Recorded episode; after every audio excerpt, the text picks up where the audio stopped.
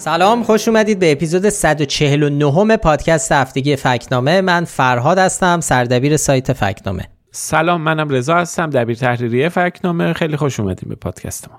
مثل همیشه قبل از شروع بگم که سایت فکنامه کارش فکت چکینگه. یعنی درستی سنجی حرفهای مسئولان و خبرهایی که تو رسانه و شبکه های اجتماعی منتشر میشن. میریم سراغشون و بررسیشون می‌کنیم که ببینیم چقدر درستن یا چقدر نادرست. و اینکه ما این پادکست رو چهارشنبه شب به وقت ایران ضبط می‌کنیم و تا جمعه صبح که منتشر میشه ممکنه اتفاقای جدیدی افتاده باشه که خب طبعا توی پادکست بهشون اشاره نکردیم. بله اینو باید در نظر داشته باشید. ما چند هفته پیش وعده داده بودیم که این هفته همزمان با سالگرد انقلاب 57 یه سوژه فکت چکینگ رو که قبلا این چند ماه پیش کار کردیم رو می‌ذاریم اون موقع میگیم چون مربوط به ماجراهای زمان انقلاب و می‌خوایم این هفته مفصل دربارهش صحبت کنیم. ماجرا یه ذره طولانیه. برای همین احتمال خیلی زیاد این اپیزود خیلی طولانی تر از حالت عادی میشه. عوضش به نظرم جالبه به نظرم میارزه و سوژه با مزه ولی برای این کار ما تو این اپیزود برای اولین بار می‌خوایم از یه یکی از همکارامون دعوت کنیم که به ما بپیونده. حالا موقعش که برسه معرفیش می‌کنیم و میاد به ما میپیونده. الان هنوز پیش ما نیست. هنوز نپیوندیده. هنوز نپیونده دیده. و خب چون خیلی رون سوژه کار کرده خودش بهتر از هر کسی می‌تونه ماجرا رو برامون توضیح بده. خب پس برای اینکه زودتر برسیم به اون قصه اصلی سریع فکت چک های دیگه ای که این هفته منتشر کردیم رو با هم مرور می‌کنیم.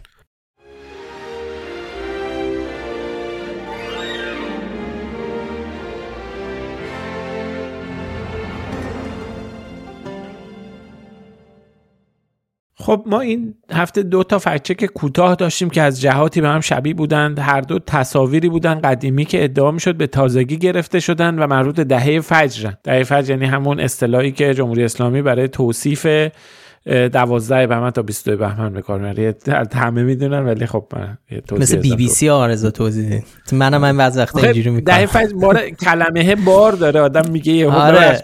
اسم نمی‌تونیم بگیم مجبوری یه فکتی هم دربارش هست که 11 روزه. ده روز نیستن. دهه 11 روز است. آها بله بله بله. آره. 11 فجر. آره چون خود آره. 12 هم حساب بکنی.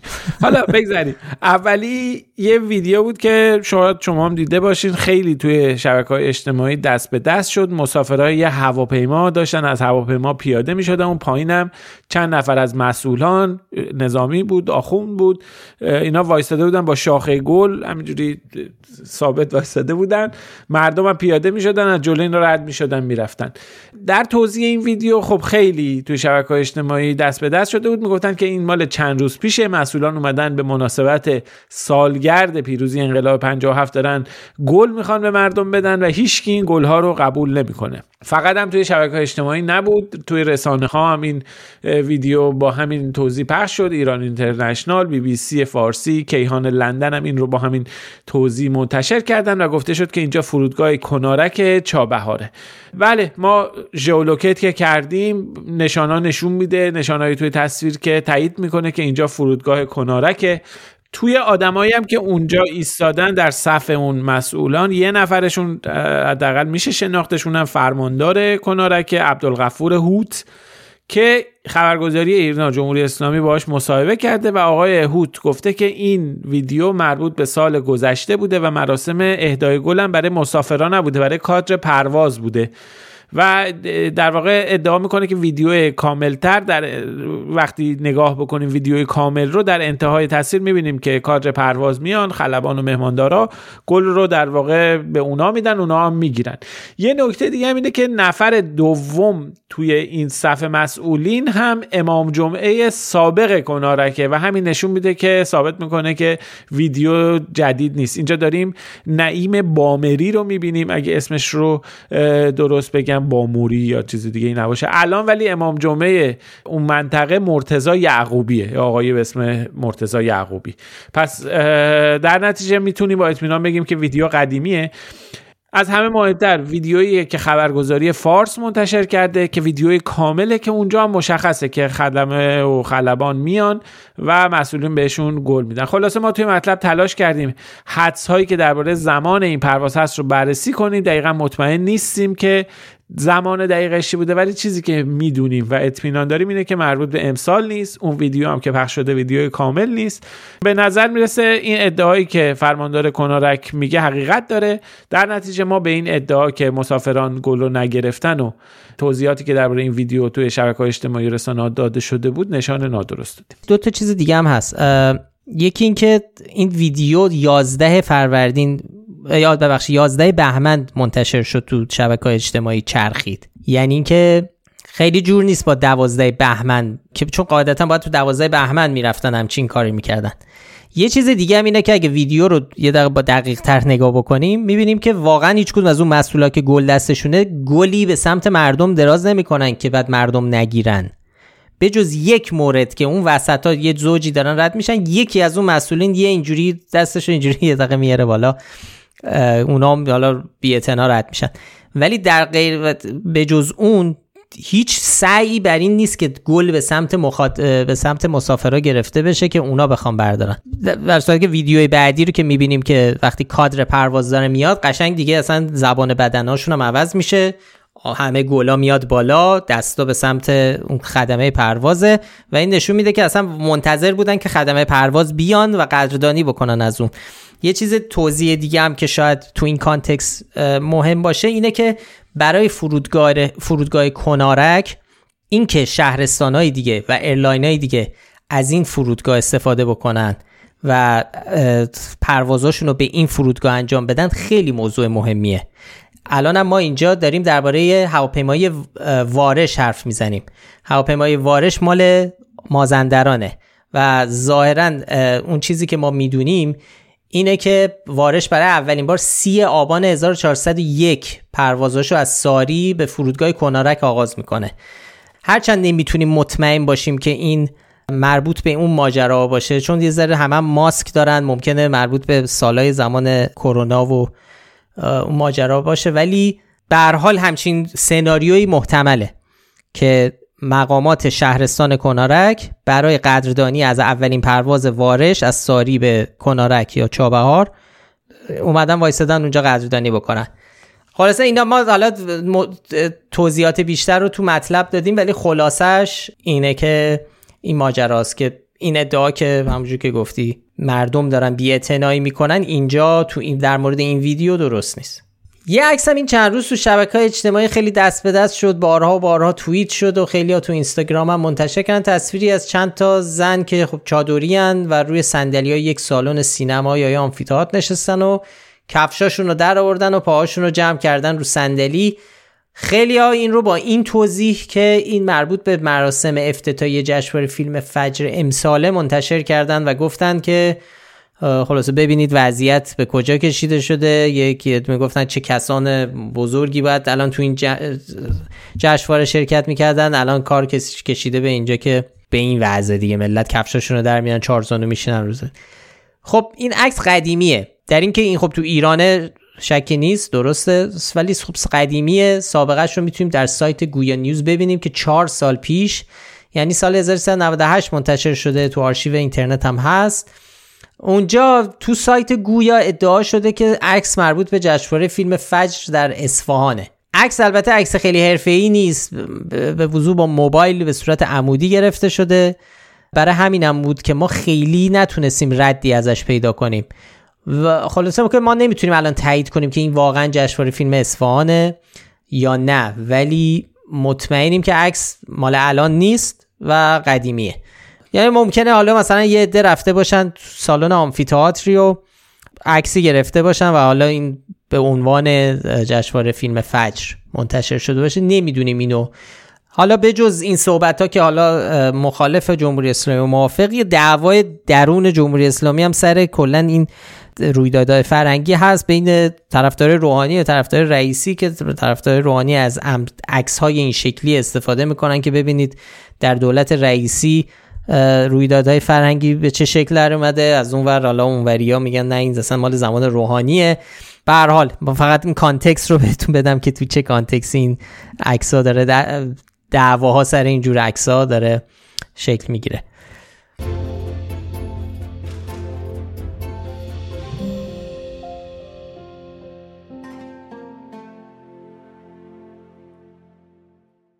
احمد خاتمی امام جمعه موقت تهران تو خطبه های نماز جمعه 13 بهمن 1402 مدعی شد که قبل از انقلاب 1357 مخالفان شاه رو تو قفسهای شیرای گرسنه باغ وحش مینداختن اینو وسط حرفاش گفت به عنوان حالا از این جور حرفا خب زیاد زده میشه مخصوصا در روزهای سالگرد انقلاب. اولین بارم نیست که همچین ادعایی مطرح میشه. قبل از اونم امام جمعه شهر ری و حمید رسایی که نماینده سابق مجلس هم همچین ادعایی رو مطرح کرده بودن. منبع این ادعاها بیشترشون کتاب شاهد نوشته منصور رفیزاده کارشناس اطلاعات بود که حالا خودش رو رئیس اداره ساواک در آمریکا معرفی می‌کرد. تو این کتاب آقای رفیزاده مدعی میشه که ساواک یه معلم تبریزی رو که به شاه فحاشی می‌کرد رو به باغ وحش, باغ وحش سلطنتی برده. اونجا حالا شهر میده که در حضور تیمسار نصیری و اینا اون طرف رو میارن و اون طرف به شاه دوباره فوش میده. مامورای شاه می‌گیرن پرتش می‌کنن جلوی شیرای گرسنه و شیرام میدارن بیچاره رو. ولی خب آقای رفیزاده برای همچین داستانی اینو مثلا تو دو سه صفحه این داستان رو تعریف می‌کنه. دو صفحه. هیچ سند قوی نمیاره. فقط مدعی میشه که بعدها نصیری رو من دیدم و ازش پرسیدم این چیزو و باش حرف زدم. نصیری به من گفت که آره منم خیلی شوکه شدم و رومو کردم اونور از شدت ترسم که این صحنه ای رو دیدم. ولی آقای رفیزاده میگه ولی من این حرف نصیری رو باور نکردم که که مثلا ترسیده اینا. ولی خب به تفصیل این قصه چیزو میندازه می... توضیح میده ماجرا رو. رفیزاده خودش شاهد این ماجرا نبوده ولی میگه که بعد از بازگشت از آمریکا تیمسار نصیری این شایعه رو براش تعریف کرده و تایید کرده.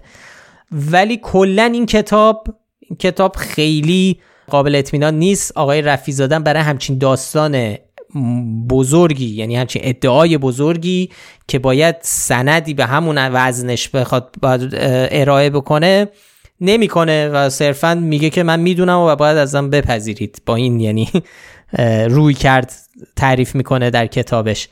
تو زمان انتشار کتاب رفیزادم نیکی آرکدی که خاورشناس و ایران شناس است و معروفم هست این کتاب رو بیش از حد غیر قابل اعتماد می‌خونه. یعنی اینم خیلی از این جور داستانا توش زیاده و کلا متدولوژی که هیچ سندی نمیاره برای حرفاش هم چیز مهمیه که باید در نظر بگیریم و با تردید نگاه بکنیم.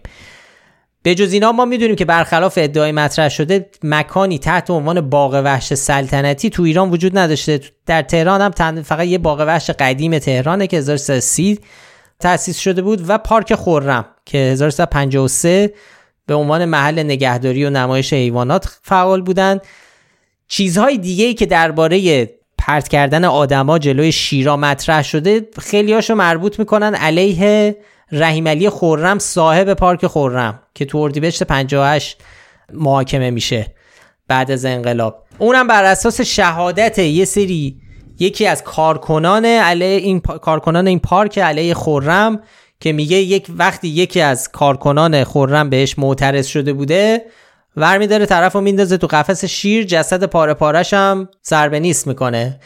ولی خب بازم هیچ سندی برای تایید یا رد همچین اتهاماتی که به خورم وارد شده پیدا نکردیم. اینا همه ادعاهای عجیب غریب بزرگی هن که براشون باید سندهایی به همون قدرت پیدا کرد و وقتی نیست نمیشه بهش اعتماد کرد. خانواده خورم و خودشم که خب این اتهامات رد کردن و فقط ما شهادت یک کارمند رو داریم. یکی از کارمندا رو اونم بعد انقلاب. به هر حال حتی اگر این درستم باشه ارتباطی به حالا شاه و اینکه شاه مخالفانش رو جلوی شیر میندازه نداره. ما تنها چیزی که این همه گشتیم از انسان خوران به انسان خوراندن به شیر فقط این ماجرا رو پیدا کردیم که اونم رو هواست و سند محکمی براش نیست و حالا جریان محاکمات اول انقلاب که خب ماشاءالله خیلی سند و مداره که محکم هم که لازم نبوده برای محکوم کردن آدما و خلاصه در نهایت ما به این نشان نادرست میدیم چون اصلا حرفیه که هیچیش با شواهد در دست جور در نمیاد.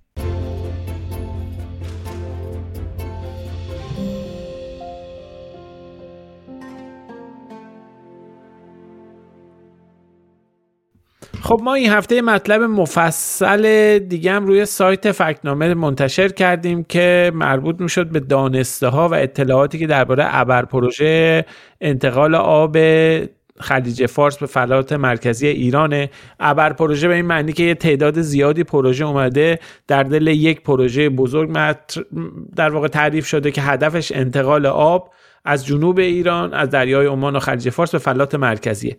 و گفته میشه که این آب رو هم قاعدتا برای صنایع و معادن و برای آب شرب مردم قرار شیرین بکنن و استفاده بکنن. خب ما می‌دونیم که بحث انتقال آب خلیج فارس و درست کردن یک کانال انتقالی که دریای, دریای شمال و جنوب ایران رو به هم وصل کنه یه بحثیه که خیلی حداقل 70 سال تو ایران قدمت داره. می‌دونیم از دهه 1330 این بحث مطرح بوده. تو دوره های مختلف اومده. خیلی بعضی وقتا به صورت خیلی مهم و جدی مطرح شده. بعضی وقتا همینجوری همیشه روی میز بوده بعد از انقلاب. به خصوص دو دوره یه بار زمان هاشمی رفسنجانی یه بار زمان احمدی نژاد خیلی جدی این تر اومده بود تو رسانه ها صحبت می‌کردن. همیشه هم با دیده تردید به این مسئله نگاه می‌شده که آیا اصلا یه چنین پروژه‌ای امکان اجرا داره در یه دوره ای آیا ظرفیت های اقتصادی و زیست ایران اجازه چنین طرحی رو میده؟ و اگر این طرح اجرا بشه آیا توجیه اقتصادی و توجیه زیست محیطی داره؟ به همیشه درباره این تردیدهایی وجود داشته. حالا هم دوباره این بحث خیلی جدی اومده مطرح شده. رسانه ها رو که نگاه می‌کنیم به خصوص رسانه های هوادار دولت در هفته های گذشته بارها گزارش های زیادی رو مطرح کردن و در واقع اینجور به نظر می‌رسه که این طرح واقعا در شرف اجرای ما رفتیم جستجو کردیم درباره این پروژه. ببینیم چه اطلاعاتی در فضای عمومی و رسانه منتشر شده. مثلا برآوردهایی که درباره این ظرفیت های این پروژه وجود داره که در صورت تکمیلش از چه حجم از آبی قرار از دریای عمان و خلیج فارس بیاد و استفاده میشه. گفته میشه ادعا میشه که قرار 8 و 3 میلیارد متر مکعب آب بیاد. حجم آبی شیرینی هم که تولید میشه برآورد شده که دو میلیارد و 730 میلیون متر مکعب باشه. خب این طرحها اینجوری که مشخصاتش و نقشه ها نشون میده روی زندگی بیش از 48 میلیون نفر از جمعیت ایران تاثیر مستقیم می‌تونه بذاره. یعنی آبها میاد به مناطقی می‌رسه و از جایی مراجعه می‌کنه که اگه جمعیت همه رو حساب بکنیم یه چنین جمعیتی رو در بر می‌گیره. پنج تا مسیر پنج تا خط اصلی براش تعریف شده که خط اول قرار 180 میلیون متر مکعب آب شیرین رو با یه از طریق لوله‌ای که طولش 970 کیلومتر از هرمزگان به کرمان و یزد منتقل کنه. 12 تا ایستگاه پمپاژ قرار داشته باشه و 20 هزار میلیارد تومن هم براش سرمایه گذاری رقم در واقع اولیه سرمایه گذاری که با توجه تورم و تعدیلی که انجام میشه خب قطعا از این عدد فراتر خواهد رفت. خط دوم از منطقه حفاظت شده تارم به سمت شهر یزد میره. خط سوم هم که آب شیرین رو می‌خواد منتقل کنه از تنگه هرمز میره به اصفهان به مقصد صنایع و مراکز جمعیتی استان اصفهان. خط چهارم هم در واقع انتقال آب دریای عمان به استانهای شرقی کشوره. تا پاییز 1402 این تر تقریبا 13 درصد پیشرفت فیزیکی هم داشته. یعنی طرحی هستش که داره انجام میشه.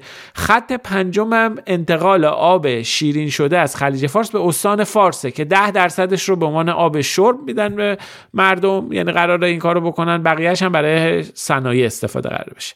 خب این طرحها مخالفان زیادی هم داره. منتقدان خیلی جدی داره. انواع شکلهای انتقادم می‌بینیم. از اینکه مثلا یه عده از نگاه منظر فساد نگاه می‌کنن از اینکه نقش قرارگاه خاتم الانبیاء سپاه تو این پروژه چقدر جدیه. یه عده از منظر تخصصی به این پروژه انتقاد دارن. مخاطرات زیست اون رو در واقع مد نظر قرار میدن. یه سری هم بحث دو دو تا چارت اقتصادی می‌کنن که اصلا یه چنین آیا صرفه اقتصادی داره؟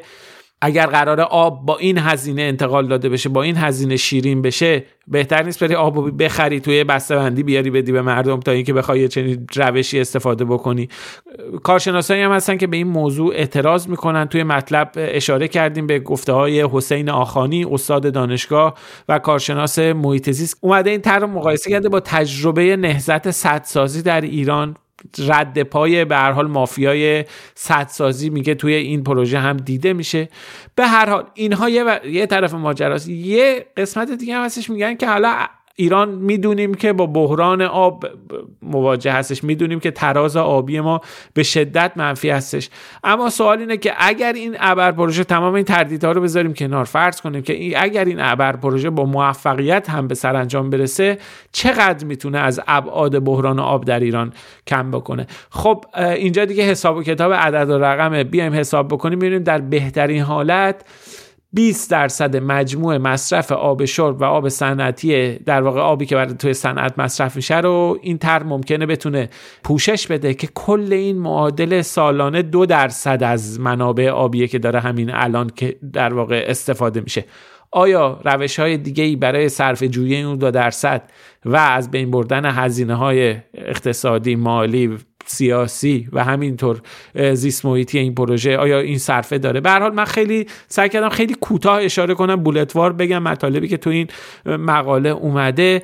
چندین به حال تعداد زیادی نمودار و گزارش و عدد و رقم هست که توصیه می‌کنم اگر علاقه دارید وقت دارید این مقاله رو روی سایت ببینید مطالعه بکنید. نکات قابل توجهی داره.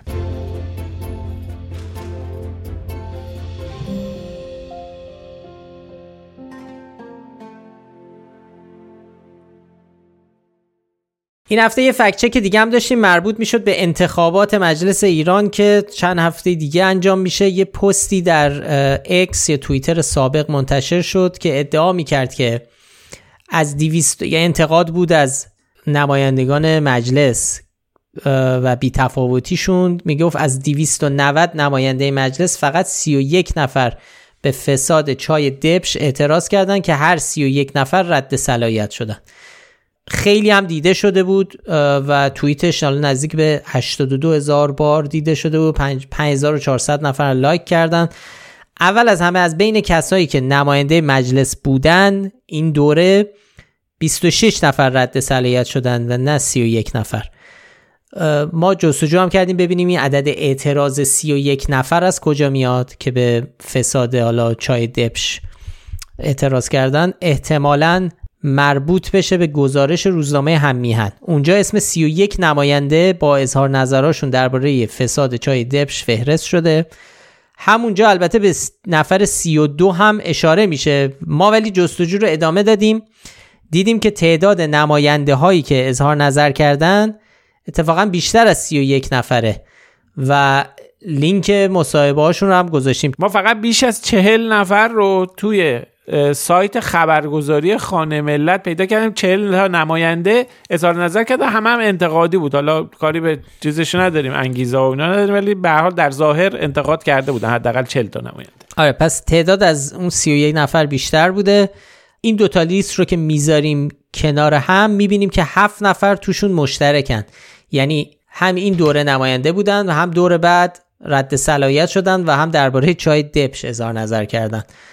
پس به این نتیجه می‌رسیم که این ادعا که همه 31 نماینده ای که به پرونده چای دبش اشاره کردن رد صلاحیت شدن جمله درستی نیست و ما هم بهش نشان نادرست دادیم.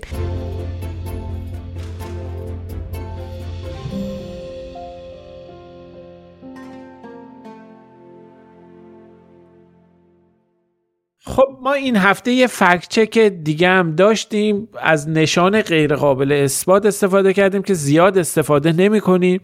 اتفاقا موضوع هم درباره بودجه صدا و سیما بوده که به نظر می‌رسه که قاعدتا این باید ادعایی که در این باره مطرح میشه یه نشان درستی نادرستی شاختاری چیزی بگیره. بحث عدد رقمه. اما چرا ما نشان غیرقابل اثبات دادیم و اصلا ادعایی که مطرح شده بود چی بود؟ کمیسیون تلفیق مجلس الان بودجه سال 1403 در حال بررسی توی مجلس. کمیسیون تلفیق که کارش بررسی و عوض کردن بندای بودجه و اینهاست یه گزارش منتشر کرده بود که بر اساس اون در واقع بند الحاقی رو به لایحه بودجه اضافه کرده بود که بر اساس اون خبر اومده بود که بودجه صدا و سیما به 24 هزار میلیارد تومن باید افزایش پیدا کنه سال دیگه. خب بعد از این خیلی از رسانه ها به خصوص در خارج از ایران رسانه های فارسی زبان رادیو فردا ایران اینترنشنال ایران وایر اینا مطالبی رو با این عنوان منتشر کردن که بودجه صدا و سیما سه برابر افزایش پیدا کرده. مبناشون هم این بود که اومدن بودجه عدد 24 هزار میلیارد تومن که الان مطرح شده رو با بودجه سال گذشته صدا و سیما مقایسه کردن که ردیف بودجه 8000 میلیارد تومانی بود و به این نتیجه که فعلا بودجه صدا و سیما سه برابر شده. اما توی این میون دو سه تا عدد و رقم و ادعای دیگه هم مطرح شد. از جمله اینکه آقای داوود منظور که الان رئیس سازمان برنامه بودجه است اونم اتفاقا موضع انتقادی گرفت که چه وضعشه که من مجلس اومده این عدد رقم ها رو می‌بره بالا ما کسری میاریم. چرا باید بودجه صدا و سیما و قوه قضاییه 58 درصد افزایش پیدا کنه؟ خب 58 درصد یعنی یک و نیم برابر تقریبا یک و 6 برابر. سه برابر یعنی 200 درصد. یعنی اینا با هم دیگه اختلاف قابل ملاحظه داره. پس منظور چی میگه؟ اون چی میگن. غیر از اون خود صدا سیما هم یه بیانیه صادر کرد. گفت نه آقا این چه وضعیشه؟ اصلا بودجه ما نه. 60 درصد. نه سه برابر. که بودجه ما 30 درصد افزایش پیدا کرده. خلاصه ما یه عدد 24 هزار میلیارد تومن داریم. یه ردیف بودجه پارسال داریم 8000 میلیارد تومن و یه سری ادعا داریم که یکی میگه سه برابر شده یکی میگه 58 درصد اضافه شده یکی میگه 30 درصد اضافه شده. اما واقعیت چیه؟ واقعیت اینه که ما هنوز نمی‌دونیم که قرار بودجه صدا و چقدر افزایش پیدا بکنه. بودجه صدا و سیما رو ما می‌دونیم که خیلی پیچیده است. ما می‌دونیم بودجه صدا و سیما محدود و در واقع تنها اون ردیف اصلی نیست. ردیف اصلی فقط یک جزئی از اعتبارات مالی و ردیف های بودجه و منابعیه که توی بودجه عمومی کشور برای این سازمان در نظر گرفته میشه. به طور مشخص پارسال تو بود یعنی وقتی نماینده تصویب کردن بودجه سال 1402 همین امسال رو درست ردیف بودجه اصلی 8000 میلیارد تومن بود اما تو جاهای دیگه هم یه منابع دیگه ای برای صدا و سیما گرفتن تو ردیف متفرقه چیزی تعریف کردن؟ برای تولید سریال. مثلا اسمم بردن سریال حضرت موسی و حضرت سلمان. حالا احتمالا سلمان فارسی. قراره به خاطر اینها هم یه مبلغی 7000 میلیارد تومن به صدا و سیما بودجه بدن. غیر از اون پول اینترنت صدا و سیما بدهی صدا و سیما به ارتباطات زیرساخت قول دادن که توی بودجه پرداخت کنن. یه سری درآمدهای اختصاصی در نظر گرفتن که مجموعه اینها پارسال به عدد 22 هزار میلیارد تومن رسیده که ماجرا محدود به اینم نیست. توی بنده و تبصره ها هم یه چیزای دیگه ای برای صدا و سیما در نظر گرفته. مثلا یه جایی توی حالا مثلا تبصره پنج بودجه میگن که مثلا در یه حدی از منابع حاصل از کاهش مصرف گاز رو میدن به صدا و سیما برنامه سازی بکنه فرنگ سازی یا توی یه تبصره دیگه میگن که یه مبلغی رو در نظر می‌گیرن توی تبصره 6 یه مبل... سازمان امور مالیاتی قرار میشه که بیاد و مالیاتی که قرار از بازی های خارجی بگیره ده درصدش رو بده به یه سری نهادها از جمله صدا و سیما که بیان چیکار کنن؟ توسعه بدن بازی های داخلی رو سواد رسانه ای رو بیان افزایش بدن. خلاصه ما هنوز نمی‌دونیم که بودجه صدا و سیما سال آینده چقدر هنوز نمی‌دونیم 24 هزار میلیارد تومانی که کمیسیون تلفیق می‌گفته یه یه ردیفشه فقط آیا همون ردیف بودجه اصلیه یا متفرقه ها هم حساب کرده یا نه؟ مثلا چند تاشون حساب کرده؟ خلاصه نمی‌دونیم. امسال هم هنوز لایه بودجه جدولاشو منتشر نکردن. خیلی هم در واقع عجیبه به نسبت روالی که تو سالهای قبل بوده. ولی این رو می‌دونیم که بودجه صدا سیما پیچیده است. برای اینکه بخوایم بفهمیم که چقدر افزایش پیدا کنه کرده واقعا منابع مالی صدا سیما باید یه چند وقتی صبر بکنیم. اطلاعات و دیتا ها در بیاد. عدد رقم ها رو با هم مقایسه کنیم. ببینیم که واقعا بودجه صدا و سیما که خیلی رقم قابل توجه و هنگفتی هم هست در مقیاس خود بودجه واقعا در واقعیت چقدر افزایش پیدا کرد.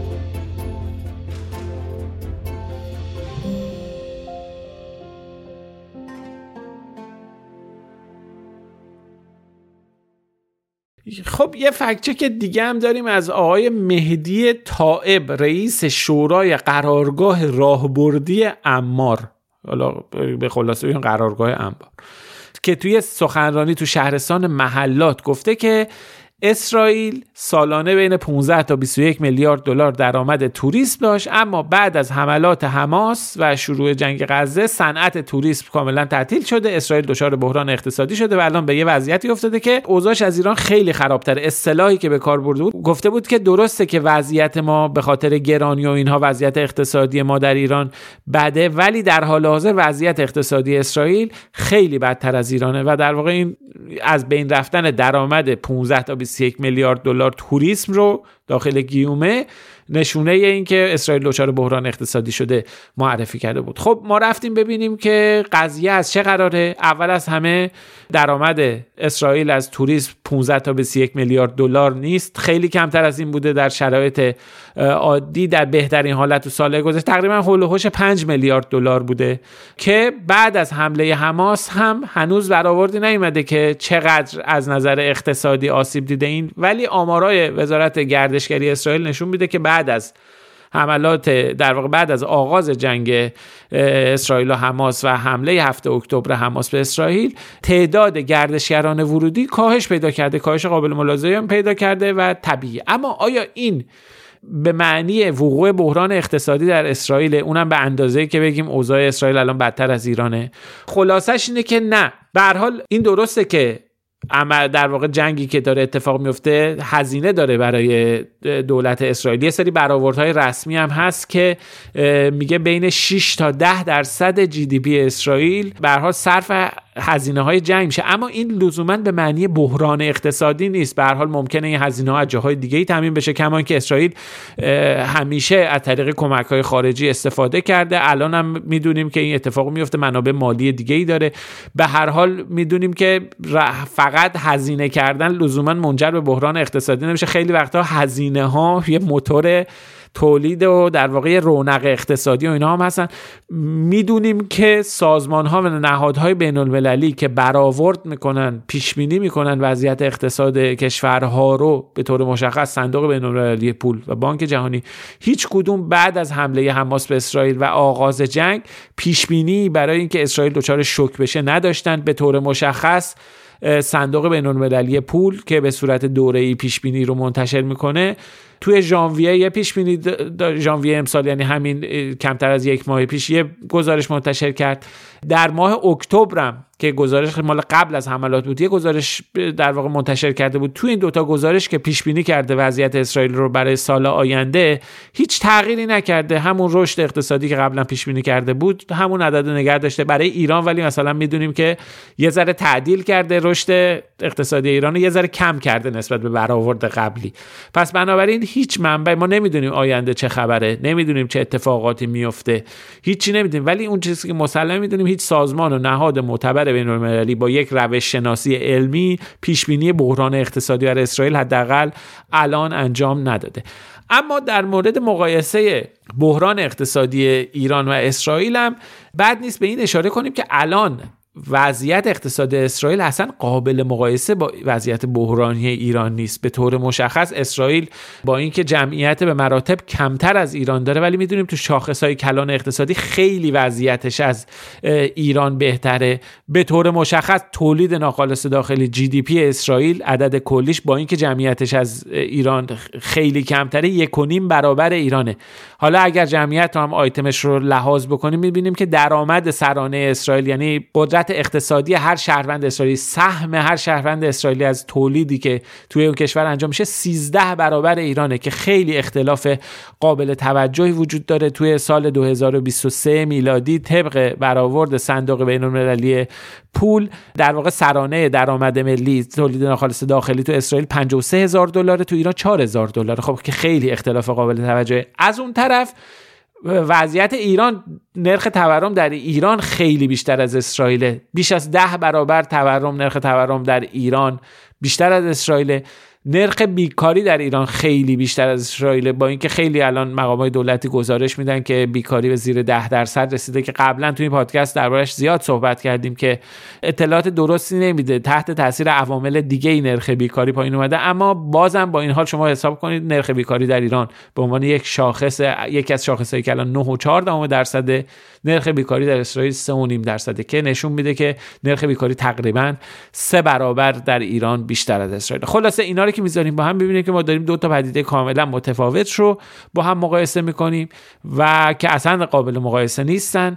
و این ادعا که بگیم اسرائیل دچار یه بحران اقتصادی شده که ابعادش از ایران بزرگتره به واقعا به شدت خلاف واقعیت ما ولی خب به حال چون اشاره کرده بود آقای طائب به کاهش گردشگری اگرچه اعداد و رقمی هم که گفته بود عددهای اشتباه و بی اساسی بوده ولی خب به حال جمعی اینا رو گذاشتیم کنار هم به نتیجه رسیدیم که به این ادعا نشان نادرست بودیم.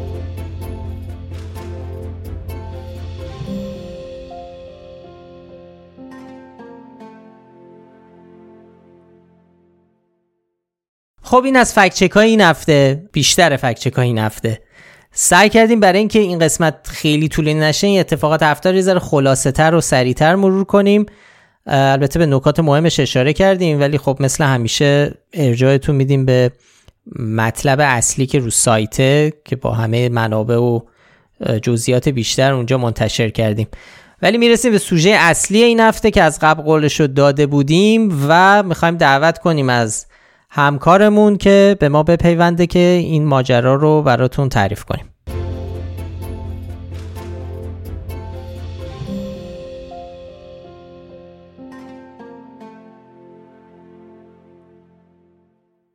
خب برای فکچک آخر و فکچک اصلی این اپیزود که می‌خوایم حرف بزنیم می‌خوایم یه کاری بکنیم. برای اولین بار یک مهمون دیگه هم داریم. یعنی یک میزبان دیگه هم خواهیم داشت.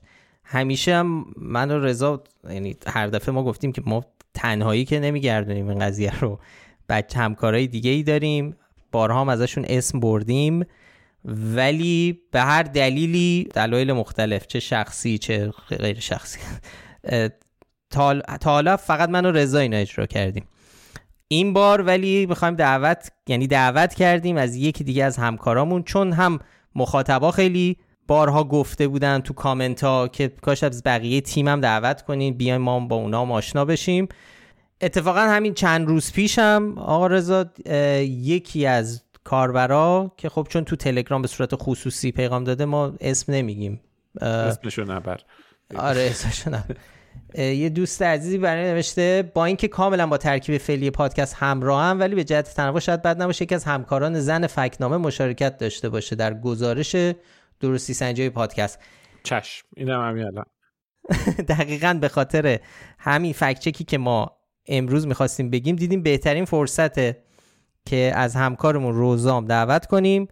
بیاد فکچک این فکچکی که می‌خوایم مفصل هم هست و خیلی کار کرده روش رو برای ما توضیح بده و به ما کمک کنه که این ماجرا رو بیشتر باز کنیم. سلام روزا. خیلی خوش اومدی به پادکست. خوش اومدی. سلام سلام سلام آقا رضا سلام و فرهاد و دوستان شنونده پادکست. روزا خانم کسیه که فکچک های فکچک هایی که اخیر و ها مثل فیزیه همین که هفته پیش دربارش حرف مثل مستند قاسم سلیمانی مستند گوهرشاد مستند هجاب فکچک همسر دوم قاسم سلیمانی که خیلی هم پربیننده بود. اون تحقیق درباره اون عکس تاریخی که کشتی یهودیان مهاجر که به فلسطین میان. پرونده که تهران تایمز ادعا می‌کرد که دسترسی به اسناد محرمانه ای داره که دولت آمریکا مثلا قصد خرابکاری در ایران داشت. اینا جزو کارهای اخیر روزاست هم اینا نیست البته اینا چیزایی که همین الان یادم اومد. البته مستندا رو با هدایت و سرپرستی آقا رضا بله، بله. نه واقعا یکی از بهترین همکارا و یکی از بهترین researcher ها و fact checker های فکت‌نامه روزا خانومه که خیلی خوشحالیم امروز در خدمتش هستیم این سوژه هم که در واقع بار اصلی زحمت research تحقیق و آماده کردن این fact check رو چندین ماهه که در واقع زحمتش افتاده در گردن روزا و منم خیلی توی این یه دونه فکچک خیلی مشارکت نداشتم در جریانم نیستم. الان دیگه من, میرم کنار میشینم و میشنوم که قصه رو شما آقا فرهاد و روزا خانم شما با هم دیگه قصه رو بگید و ببینیم که ماجرای این فکچک هیجان انگیز که از چند هفته پیش ما وعدش رو داده بودیم از چه قراره. خب قدم اولی که باید برداریم درباره این ماجرا اینه که مدت هاست که تو شبکه های اجتماعی حتما هم شنیدید برخوردید به این یک یک تئوری کلی هست از اینکه دولت وقت آمریکا در سال 57 آمدانه باعث سقوط شاه میشه و خمینی رو میاره سر کار. به هر دلیل دلایلش دیگه حالا واردش نمیشیم که چرا همچی کاری باید بکنه. به هر حال دولت های مثل دولت های آمریکا و انگلیس این اینو حتما شنیدید دیگه. آخوندا رو آوردن در ایران گذاشتن و جمهوری اسلامی رو آوردن. حالا در راستای این ماجرا یک سعی میشه که خب یه سری اسناد رو بشه یه سری مدارک افشا بشه.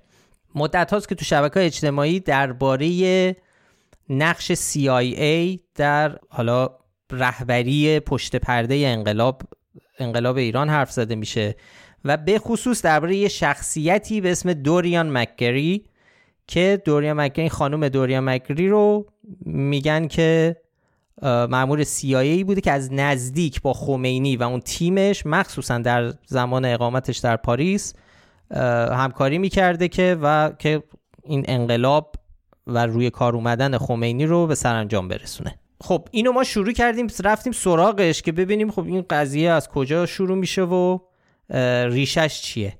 که این سپرده شد به روزا خانم. و روزا خانم به نتایج خیلی جالبی رسید و ما رسیدیم مثلا به یه جورایی فهمیدیم که این ریشه این شخصیت دوریا مکری از کجا شروع میشه از کجا آب می‌خوره. روزا خانم می‌خوای خودت شروع کن بگو که قدم به قدم از کجا رسیدیم به کجا تا برسیم به اصل قضیه. بله حتما. راستش اگه یادتون باشه فکر می‌کنم قبل از داستان یعنی قبل از شروع جنگ حماس و اسرائیل بود که یکی از مخاطبای ما یه ویدئویی برای ما فرستاد که توی این ویدیو داشت به یه عنوان ویدیو که مثلا یکی از مجموعه ویدیوهایی به عنوان افشای حقایق پنهان شورش 57 بود. تو این ویدیو داشت یه سری ادعاهایی مطرح شده بود. این مخاطب از ما خواست که ما ادعاهای این ویدیو رو درستی سنجی کنیم. رفتیم سراغ اینو دیدیم که خب ظاهرا موضوع متمرکز روی یه زنه. همین زنی که آقا فرهادم بهش اشاره کرد به اسم دوریا مگری که خب یه ادعاهایی در مورد اون مطرح شده. اینکه تو سالهای منتهی به انقلاب جاسوسی ایالات متحده تو ایران بوده. خمینی با عروسک گردانی اون اقدام می‌کرده و مثلا مگری به دستور کارتر تو کنار خمینی قرار گرفته و انقلاب کرده و خلاصه. مجموع این ادعا مطرح بود به اضافه این که مثلا چه می‌دونم شخصیت های مهمی که توی انقلاب ایران بودن مثل بنی از یزدی قطبزاده و اینا همه تحت تسلط و نفوذ این زن بودن و در مورد کارهایی که اون کرده بود توی این جریان از جمله اینکه مثلا شایعه مسموم کردن آب تهران رو اون در واقع اشاره داده بود عملیات قارت موزه ملی ایران رو اون انجام داده بود و خلاصه که یه آدمی که این وسط این پست به ما معرفیش کرده بود ظاهرا گویی که مثلا بار 90 درصد انقلاب ایران رو دوش اون بوده. ما یه چند تا عکس در واقع از این زن منتشر شده بود توی این ویدیو منصوب شده بود بهش. آره یعنی گفته بودن که این این عکس ها مال دوریان مگری خب معمولا ما روال اینه که میریم سراغ جزئیات ویدیو. یعنی مثلا تک تک عکس ها رو جستجوی معکوس می‌کنیم ببینیم که آیا مثلا این عکس ها جای دیگه منتشر شده توضیح منطقی براش وجود داره آیا مثلا چه می‌دونم منبع معتبری منتشرش کرده با همین عنوان یا نه. خلاصه ما رفتیم سراغ این ها تو یه نگاه کلی که مینداختیم به نظر میومد که این ها خب یه شباهت های کلی به هم دیگه دارن.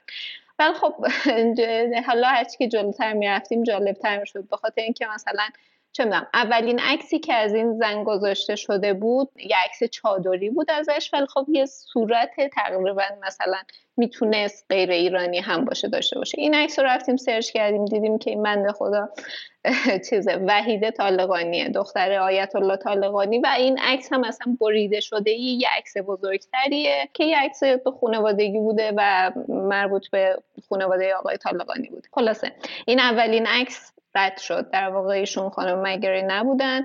به جز این سه تا عکس دیگه از ایشون منتشر شد. سه تا عکس دیگه ای که یه ذره در واقع به دست آوردن منبعشون دشوارتر بود. به خاطر اینکه این عکس ها تقریبا هر سه تا آره هر سه تا عکس دیگه خارج از ایران بودن. در واقع مربوط به زمانیه که خمینی توی نوفلاشاتو بود. و این عکس ها عکس زنانی بود که با یه چهره تقریبا شبیه به هم چهره زنان غربی که مثلا حالا یه هجاب مختصری هم دارن یه روسری کوچولو رو سرشون دارن اینا تو هر سه تا عکس این ویژگی رو داشتن که زنای توشون اینا بودن. ولی یکی نبودن. نه نه یکی نبودن. همین یکی از نکات این بود. واقعیت اینه که پیدا کردن این که زنان تو این عکس ها کی بودن کار راحتی نبود. ما خیلی تلاش کردیم برای اینکه بفهمیم این زنا کیان. و مثلا حالا اون در واقع اطراف خمینی چی کار می‌کنن. در مورد این سه تا عکس دیگه در واقع ما اولین نتیجه که بهش رسیدیم یعنی قطعی ترین نتیجه که بهش رسیدیم اینه که حداقل این سه تا عکس مال دو تا آدم مختلفه. بنابراین از مجموع این چهار تا عکس که نسبت داده میشه به یک آدم یعنی دوریان مگره حداقل عکس سه تا آدم متفاوته. آره ما با سه تا در واقع عکس اصلی طرفیم که اینا رو که تو عکسایی که مربوط همونجور که گفتی مربوط به نوفل و شاتوه. و خب خمینی هم تو کادره و زنه هم هست. عکس اول یه عکس چهار نفره است با خمینی احمد خمینی اشراقی و یه خانومی که کاغذ و خودکار دستشه داره به کاغذ نگاه می‌کنه داره با اینا راه میره. اینو میگن خب این دوریان مکرس. عکسای بعدی عکسهایی که زمان حرکت خمینی از خونش در پاریس به سمت فرودگاه در روز دوازده بهمن. اونجا ولی با یه زن دیگه طرفیم. اونجا هم در اطراف خمینی علاوه بر مردهای مختلف یه خانومی هم هست که یک روسری هم بسته عینکیه و به موضوع با اون عکس اون فرد که تو عکس قبل بود فرق داره. این زن و حالا ما زن عینکی رو ما در فرودگاه هم می‌بینیم. ولی حالا خود روزا خود جلوتر میگی ولی ما می‌دونیم که دیگه سوار هواپیما نشده. آره واقعیت اینه که این ادعا وجود داره که این زن دوریان مکگره که باز هم ادعا شده که یکی در واقع این زن هایی که عکسای متعددی ازشون منتشر شده گفته شده که این زن همراه خمینی سوار هواپیما شده. ما واقعیت اینه که در مورد لیست دقیق کسایی که توی اون پرواز دوازده بهمن همراه خمینی بودن اطلاع دقیقی نداریم. یعنی ما نمی‌دونیم دقیقا چه کسایی تو اون پرواز بودن. توی هم تو رسانه های داخلی هم جاهای مختلفی که گشتیم این ادعا وجود داره که اطرافیان خمینی که حالا تا حد زیادی تو همه منابع تاریخی هم اسامیشون هست به اضافه 120 تا خبرنگار سوار این هواپیما شدن. در واقع مستندات موجود در مورد در مورد آدم هایی که سوار اون پرواز شدن تو منابع مختلف به وضوح میگه که دو تا زن خبرنگار تو, تو این پرواز بودن. یکی نوشابه امیری که خبرنگار وقت روزنامه کیهان بود یکم کارول جروم که اون وقت روزنامه نگار در واقع شبکه سی بی سی, سی, بی سی نیوز بود و از نزدیکان صادق قطب زاده. توی یه سری منابع دیگم حرف از خانم سودابه صدیفیه که تو اون وقت فعال سیاسی و در واقع خبرنگارانی بود از اونم از جمله خبرنگارانی بود که همراه خمینی بود و خب مثلا لزوما همراهش با خمینی خب می‌تونسته مثلا به دلایل دیگه ای هم باشه بخاطر اینکه در واقع جز نزدیکان اون محسوب می‌شد و خمینی در بعد به ورودش به پاریس توی خونه اون و همسرش احمد غضنفرپور در واقع روزهای اول ساکن شد تا نوفل آماده بشه. بنابراین ما چیزی که می‌دونیم و بر اساس مطالعه منابع مختلف اینه که سه تا زن یعنی سه تا زن رو قطعا می‌دونیم که تو اون پرواز بودن. و در مورد اینکه زن دیگه ای هم بوده صحبتی به میون نیومده.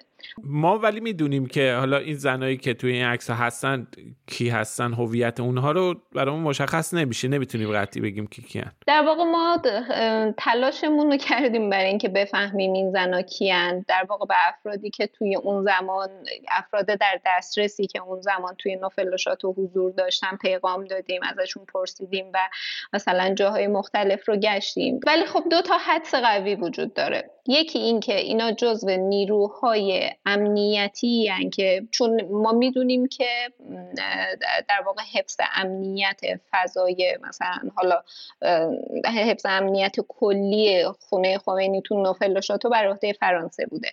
و یکی از حدسای قوی اینه که این زنا می‌تونن از اون نیروهای امنیتی باشن. در ضمن این که ما توی عکس های اون زمان که میگردیم می‌بینیم که زنان خبرنگاری هستند تو فیلم ها و عکس های اون زمان, زمان که میگردیم می‌بینیم زنای خبرنگاری هستن که با همین پوششی که این دوتا زن دارن. یعنی با یه روسری کوچیک اون اطراف هستن دارن سعی می‌کنن فیلم برداری کنن و مثلا حالا مصاحبه کنن و اینا. و حدسمون اینه که خب این هجابرم برای اینکه بتونن مثلا هرچه بیشتر نزدیک به خمینی بشن رو سرشون می‌ذارن و شکل کلی این زنا به, به این آدم یعنی به این دو گروه یعنی خبرنگارهایی که اونجا بودن و نیروهای امنیتی احتمالی نزدیکه. پس تا اینجا چیزی که می‌دونیم اینه که این ادعایی که این پست های حالا تو اینستاگرام و تو شبکه های اجتماعی پخش میشه و این فلش می‌زنن به این تو عکسا به این زنان در تصویر که در دور بر خمینیان و میگن اینا دوریان مکریان این می‌دونیم تا الان که پس دقیق نیست خیلی رو هواست چون اینا آدمای مختلفن. این یک دلیل. بعدم دلایل منطقی تری میشه براش پیدا کرد برای اینکه این افراد کی می‌تونن باشن. یکیش که مثلا خودت گفتی خب روزنامه نگارا می‌تونن باشن. یا حتی تو اون عکسی که خمینی داره از خونش میره به سمت فرودگاه احتمال قوی تر بر اساس اون حالا نحوه قرار گرفتن اون زن در اون جمع اینکه یکی از تیم حفاظت باشه و یکی از اعضای تیم امنیتی باشه که دارن اسکورت می‌کنن خمینی رو به همراه مردای دیگه ای که تو تصویر می‌بینیم این دلیل منطقی تری می‌تونه باشه. و یه چیز دیگه ای که باید بهش دقت بکنیم اینه که باید یادمون بیاد که و به این نکته توجه کنیم رولا خمینی در اون تاریخ و در اون ماه و در اون هفته ها شاید مهمتر شاید بشه گفت مهمترین آدم دنیا بوده اون موقع. یعنی کانون توجه تمام رسانه های دنیا و غرب الان اون نوفل لوشاتو بوده و همه زوم بودن رو خمینی. برای همین خیلی عجیبه که CIA و معمور CIA که مسئول حالا به قول دوستان گرداننده این توته است. این رهبر ارکستر این عملیاته بیاد انقدر بچسبه به خمینی و در تمام تصویرها باشه تمام دوربینا روش زوم باشن به واسطه اینکه روی دارن خمینی رو زوم می‌کنن چه چه با دوربین چه حالا با توجهشون منظورم. و همش تو این دست و پا باشه و تو جلو دوربین باشه و اینا یه ذره منطقی نیست. یعنی لازم نبود که انقدر بخواد بچسبه به چیز. می‌تونن یه تیم باشن پشت پرده دور از این چیز بدون اینکه بخوان جلب توجه بکنن. حالا در تکمیل این بخش یه, یه نکته هم حالا من که میگشتم دنبال پیدا کردن اینکه این خانوم کیان تو توی سایت های داخلی یکی دیگه از سناریوهای ممکنم می‌تونه این باشه حالا دیگه. که می‌گفتن اینا همسایگان خمینی توی نوفل بودن. یعنی کسایی بودن که تو خونه های اطراف ساکن بودن و حالا این که داشته می‌رفته اومدن رقش و اینا. در حال اینم اینم یکی از سناریوی ممکن. محلشون شلوغ و اینا هم بوده خوشحالم به نظر رسن توی آره محلشون خلوت میشه. خلوت میشه. ولی اون اون عکس سیاسفیدی که دارم میگم در حال رفتن به سمت فرودگاه رو اگر برید ببینید رو سایت حالا تو مطلبی که ما منتشر کردیم هست. می‌تونید ببینید که اصلا زبان بدن اون خانوم کنار چیز یعنی داره یه جوری جلوی پای خمینی رو نگاه می‌کنه یک قدم جلوتر داره راه میره. می‌دونی حالتی نیست کسی که داره بدرقه می‌کنه. حالت کسیه که مثل مرد دیگه ای که اون ور خمینیه دقیقا داره همون رفتار انجام میده. رفتارهای حالتهای تیم حفاظتی هن. یعنی بازم با قطیت نمی‌تونیم بگیم ولی این منطقی تر به نظر میاد. خودتون اگه عکس رو ببینید می‌بینید که یک حلقه ای از آدما که همه مردن به جز این خانوم دور خمینی هن.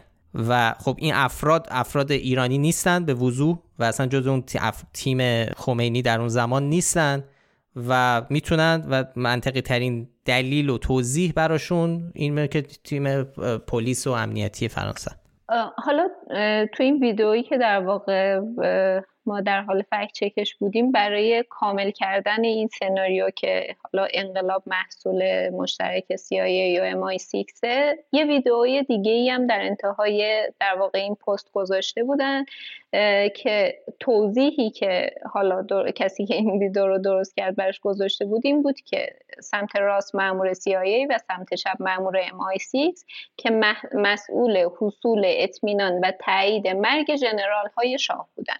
یه مصاحبه است از دوتا مرد که در واقع اینا دارن به انگلیسی داره خبرنگار باشون حرف می‌زنه و اینا اینا هم دارن توضیح میدن که آره چی شد و دارن از ایران میرن و اینا. ما نسخه کاملتر این ویدیو رو که حدود دو دقیقه است پیدا کردیم. ویدیو در واقع یه گزارش تصویری از رویترز در مورد اعدام سپهبد مهدی رحیمی فرماندار نظامی تهران سلشگر رضا ناجی فرمانده نظامی اصفهان سلشگر منوچهر خسروداد فرمانده هوا نیروز و ارتشبد نصیری رئیس سابق سابق. در واقع صحنه اول با اجساد این آدما شروع میشه تو این ویدیو و بعد میرن روی مصاحبه این دو, این دو مرد که بر اساس توضیحاتی که اونا دادن اینا میگن که شهروندان ایالات متحدن و دارن از ایران خارج میشن. یعنی تاریخ ویدیو یعنی تاریخ مصاحبه 27 بهمنه. اینجوریه که توی ایران انقلاب شده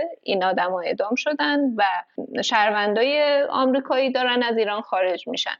توی این گفتگویی که بین اینا و در واقع اون خبرنگار رویترز اتفاق میفته اونا اظهار تاسف می‌کنن و میگن که اگه شرایط مناسب باشه به ایران برمیگردن و صحبت های از این دست. بنابراین این ویدیو و مشخصا این گفتگو هم هیچ ربطی به CIA یا MI6 نداشت. خب حالا بریم سراغ این که ببینیم اصل این ماجرا قصه ها کجا منبع این چیزایی که مطرح شده دوریان مکگری و به حال تمام ماجراهایی که بهش نسبت داده میشه اینا از کجا میاد؟ برامون میگی که به کجا رسیدی و این توضیح برامون میدی که داستان از چه قراره؟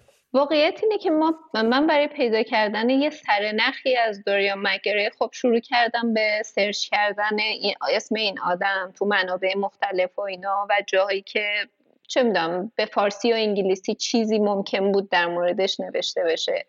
و جالب این بود که من از هر راهی که می‌رفتم می‌رسیدم به یک کتاب. خب یک کتاب به اسم در پشت پرده های انقلاب که منصوب بود به یه فردی به اسم جعفر شفیزاده خاطرات جعفر شفیزاده و واقعا تعجب آور بود این کتابه و محتواش که حالا در ادامه راجبش حرف می‌زنیم. در واقع میشه گفت به نوعی قصه از اینجا تازه شروع شده بود. ولی من برای اینکه در واقع مطمئن بشم که این کتاب منبع این ویدیو و در واقع محتواهایی که راجب این داستان ساخته میشه به کسی که اون ویدیو رو ساخته بود یعنی به اون اکانت اینستاگرامی پیغام دادم و ازش پرسیدم که آقا تو این اطلاعات از کجا آوردی که این ویدیو رو ساختی؟ و اون تایید کرد که منبعش برای این ویدیو کتاب در پشت پرده های انقلابه که خاطرات آقای جعفر شفیزاده است. بنابراین دیگه من با خیال راحت رفتم و تمرکزم گذاشتم روی این کتاب. آره. آره فهمیدیم که قصه از اینجا شروع میشه. خب کتاب یه کتاب مفصله. چند صفحه است؟ فکر می‌کنم 200 صفحه‌ای باید باشه. 200 خورده ای خاطرات همجور که گفتی شخصی به اسم جعفر شفیزاده است که ادعا میشه که از محافظان و نزدیکان رولا خمینی بوده در پیش از انقلاب و بعدها جزو بنیانگذاران سپاه پاسدارانه یعنی اون تیم هسته اصلی تشکیل دهنده سپاه پاسداران خب آره کتاب حدودا 240 صفحه است 240 صفحه است. من خیلی سرسری نگاه کردم بهش کم و بیش شما ولی دقیق تر خوندی همشو خوندی یعنی در واقع. کلمه به کلمه. بله. و حالا تو مقدمش یادمه میگه اون کسی که این کتاب رو جمع آوری کرده مدعیه که جعفر شفیزاده رو می‌شناسه به عنوان کسی که حالا اموالش رو مصادره کرده بوده یا حالا برادر در یه جورایی تو بعد بخش شدنش نقش داشته. تو قطار میبینتش میشناستش به روش میاره حالا این خلاصه شو من دارم میگم این داره اون نویسنده ناشناس داره این داره میگه. و گفتگویی در می‌گیره و آقای شفیزاده شروع می‌کنه داستانها رو گفتن. و اینجوریه که اینا چند روز یکی دو روز جعفر شفیزاده شروع می‌کنه این داستانها رو گفتن. ایشون هم می‌نویسه و این کتاب حاصل اون گفتگوه و کل کتاب از زبان جعفر شفیزاده است انگار که داره با این نویسنده ناشناس ما داره صحبت می‌کنه. آره آقا فراد همونجور که شما گفتین کتاب یه حدود 240 صفحه است که سال 79 منتشر شده و و اینکه نشر ناکجا آره 1379 و اینکه نشر ناکجا منتشر منتشرش کرده. البته نشر ناکجا اولین انتشار یعنی باز نشرش کرده در واقع نشر ناکجا. به خاطر اینکه اصلا نشر ناکجا از سال 1390 کار خودش رو شروع کرده و این کتاب در واقع از 11 سال قبل از اون به صورت پی دی اف و اینا میچرخیده. و ولی به هر حال توی نشر ناکجا توی رده زندگی نامه و خاطرات جا گرفته. توضیحاتی که خود این نشر روی کتاب نوشته گفته که اعترافات جعفر شفی، شفیزاده فرمانده پیشین واحد مخصوص انقلاب اسلامی و محافظ آیت الله خمینی در نوفل شاتو و تهران است. این تو این در واقع معرفی نشر ناکجاست از جعفر شفیزاده. در سال 56 در سوریه به دستور قطبزاده ابراهیم یزدی بنی صدر و غیر دوره آموزشی نظامی مخصوص و چریکی گذرانده. از زندان اصفهان و روستای قهدریجان به فرانسه و دمشق و لیبی فرستاده می شود و حالا ادامه توضیحات. واقعیت اینه که چیز این کتاب ویراستار داره ولی توی خود در واقع گفته میشه که اینا خاطرات جعفر شفیع زاده است ولی در یک نویسنده دیگه ای اون رو نوشته. خب همون کسی که به نوعی به قول خودش قربانی جعفر شفیع زاده بوده و تو قطار دیدتش. ما در مورد اینکه این ویراستار کیه روی کتاب و جلد کتاب و اینا چیزی پیدا نمی کنیم ولی توی شبکه های اجتماعی و در واقع توی کانال یوتیوبی من دیدم یه شخصی به اسم مهدی میرقادری ادعا کرده که ویراستار این کتاب شخصی به اسم سیاوش بشیری. خب سیاوش بشیری خب آدم ناشناخته نیست. به حال یه آدمیه که ما می‌دونیم وجود داره. شبیه دوریا مگری نیست که مثلا باید بریم بگردیم از یه ناکجایی پیداش کنیم. سیاوش بشیری یه نویسنده علاقمند به خاندان پهلویه. یه سری کتاب داره مثل شاهنشاه سایه سردار طوفان در هفت و اینا. ولی شما لیست تعلیفات این آدم رو که نگاه می‌کنید همچین کتابی توش پیدا نمیشه خب؟ و این خودشون هم الان فوت کردن. یعنی امکان این که با خودشون چک بکنیم که ببینیم این کتاب آیا نوشتن یا نه هم وجود نداره.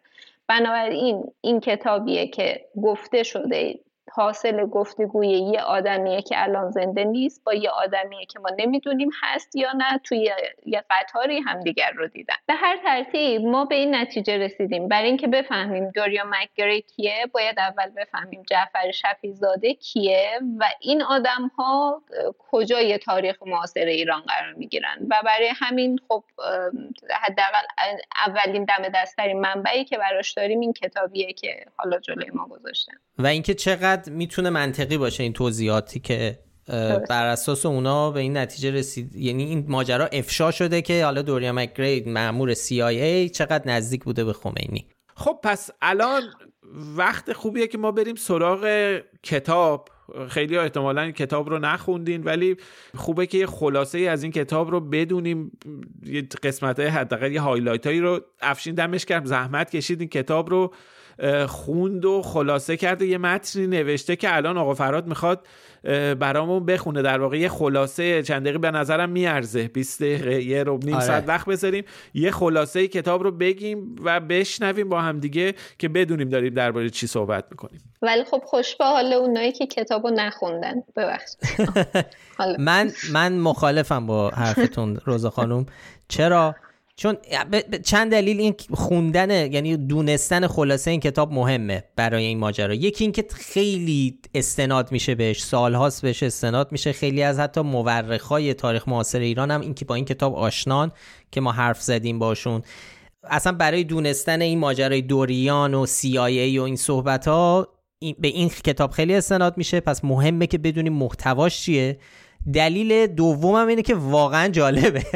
یعنی واقعا کتاب مفرحی اگه به به این عنوان نگاش کنی. برای همین من خیلی پیشنهاد نمی کنم که دوری کنید از این کتاب. حتی ولی با این دید که دارید یک کتاب حالا رمان پلیسی جنایی جاسوسی عشقی بعضی جا اروتیک بعضی جا کمدی یه مخلوطی از همه چیزه. برای همین خیلی مفرحه. آقا ما با افشین بعد خوندن کتاب به تراپی احتیاج پیدا کردیم. نه نداری نه من شما سخت می‌گیرین شما افشین سخت می‌گیرین حالا بذار بعدا شنونده های پادکست برامون کامنت می‌ذارن که خوب بود آره کتابو خوندن که من که تازه من هنوز خود کتابو نخوندم. خلاصش ولی افشین برامون گذاشت. من الان می‌خوام برم بعد از این پادکست تموم شد برم شروع کنم به خوندن کتاب خاطرات های شفی در پشت پرده های انقلاب اعترافات جعفر شفیع زاده فرمانده پیشین واحد مخصوص انقلاب اسلامی ایران و محافظ آیت الله خمینی در نوفلوشاتو و تهران. همه ماجرا ماجرایی که از یک قصاب معمولی یک پاسدار و سپس از یک پاسدار یک قصاب آدمکش ساخت. از یک بعد از ظهر گرم سال 1354 شروع شد. خب من بر اساس نوتایی که افشین زحمت کشیده خیلی سریع سعی می‌کنم خلاصه رو بگم ولی خب داریم درباره خلاصه کتاب 200 صفحه حرف می‌زنیم. پس آماده باشید اگه می‌خواین دور تند گوش بدید هر کار باید بکنید بکنید. بچه هم اگه دور براتونه بهتر هدفون بذارید.